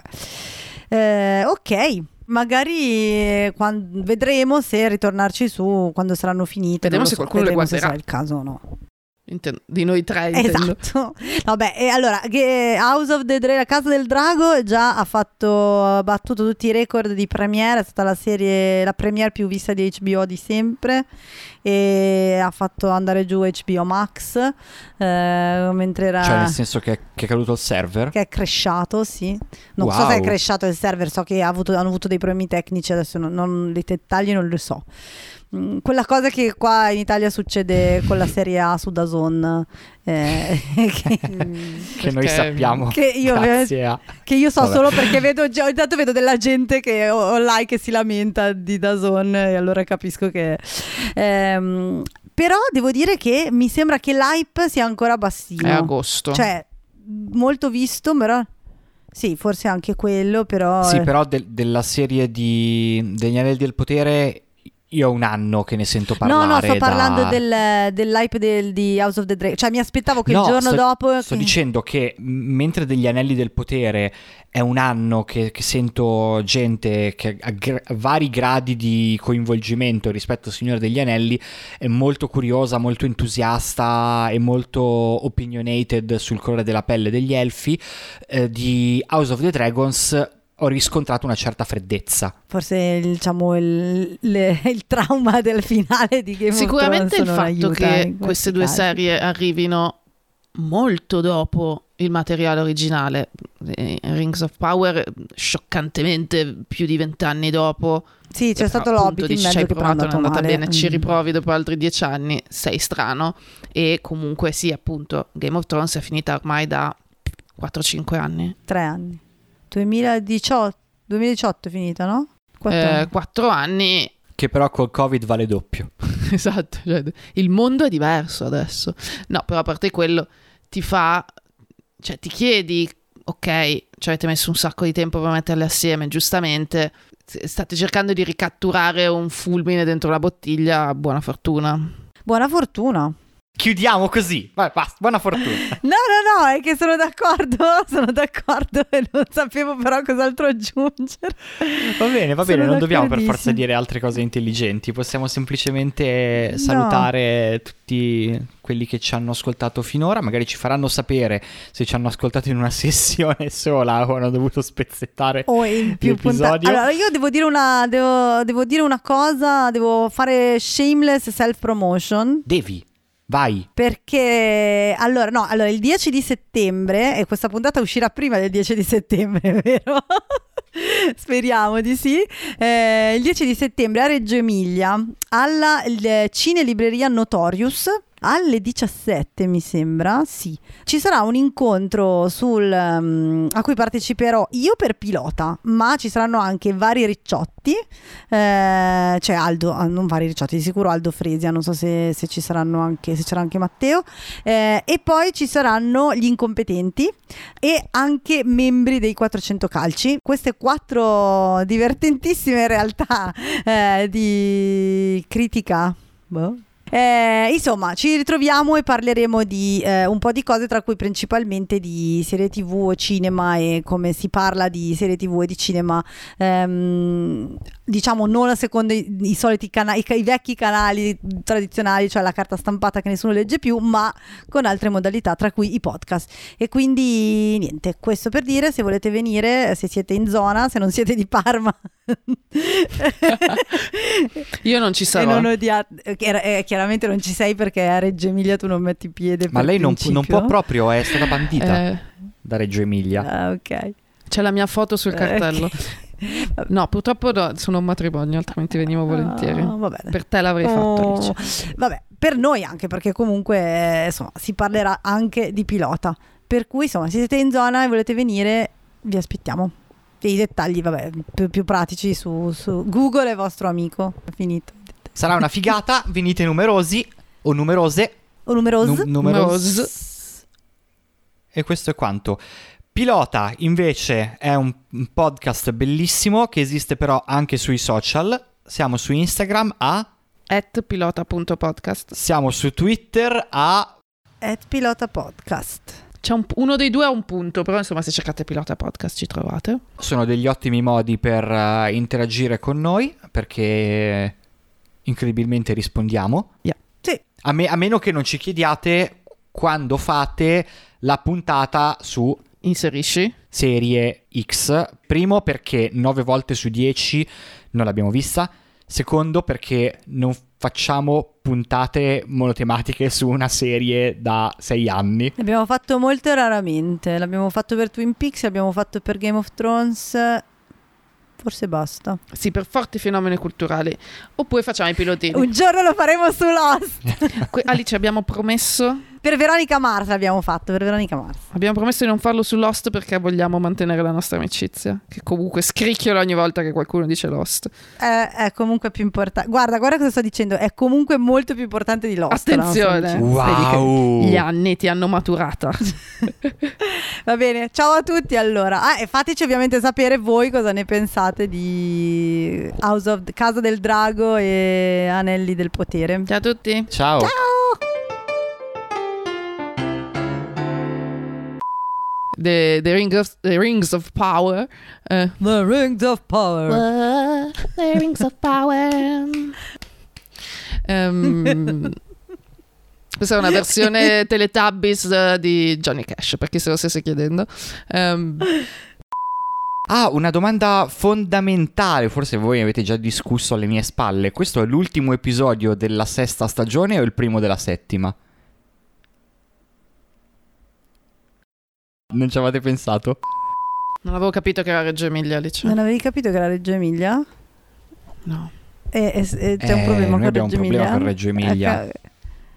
C'è il campanilismo. Tu, tu, sai, tu, sai, bene che la casa Stark e la casa Lannister, rispettivamente okay. di Parma e di Reggio Emilia, non vanno d'accordo. Sì, detesto. Eh, eh, lo so, lo so. Quindi niente, basta.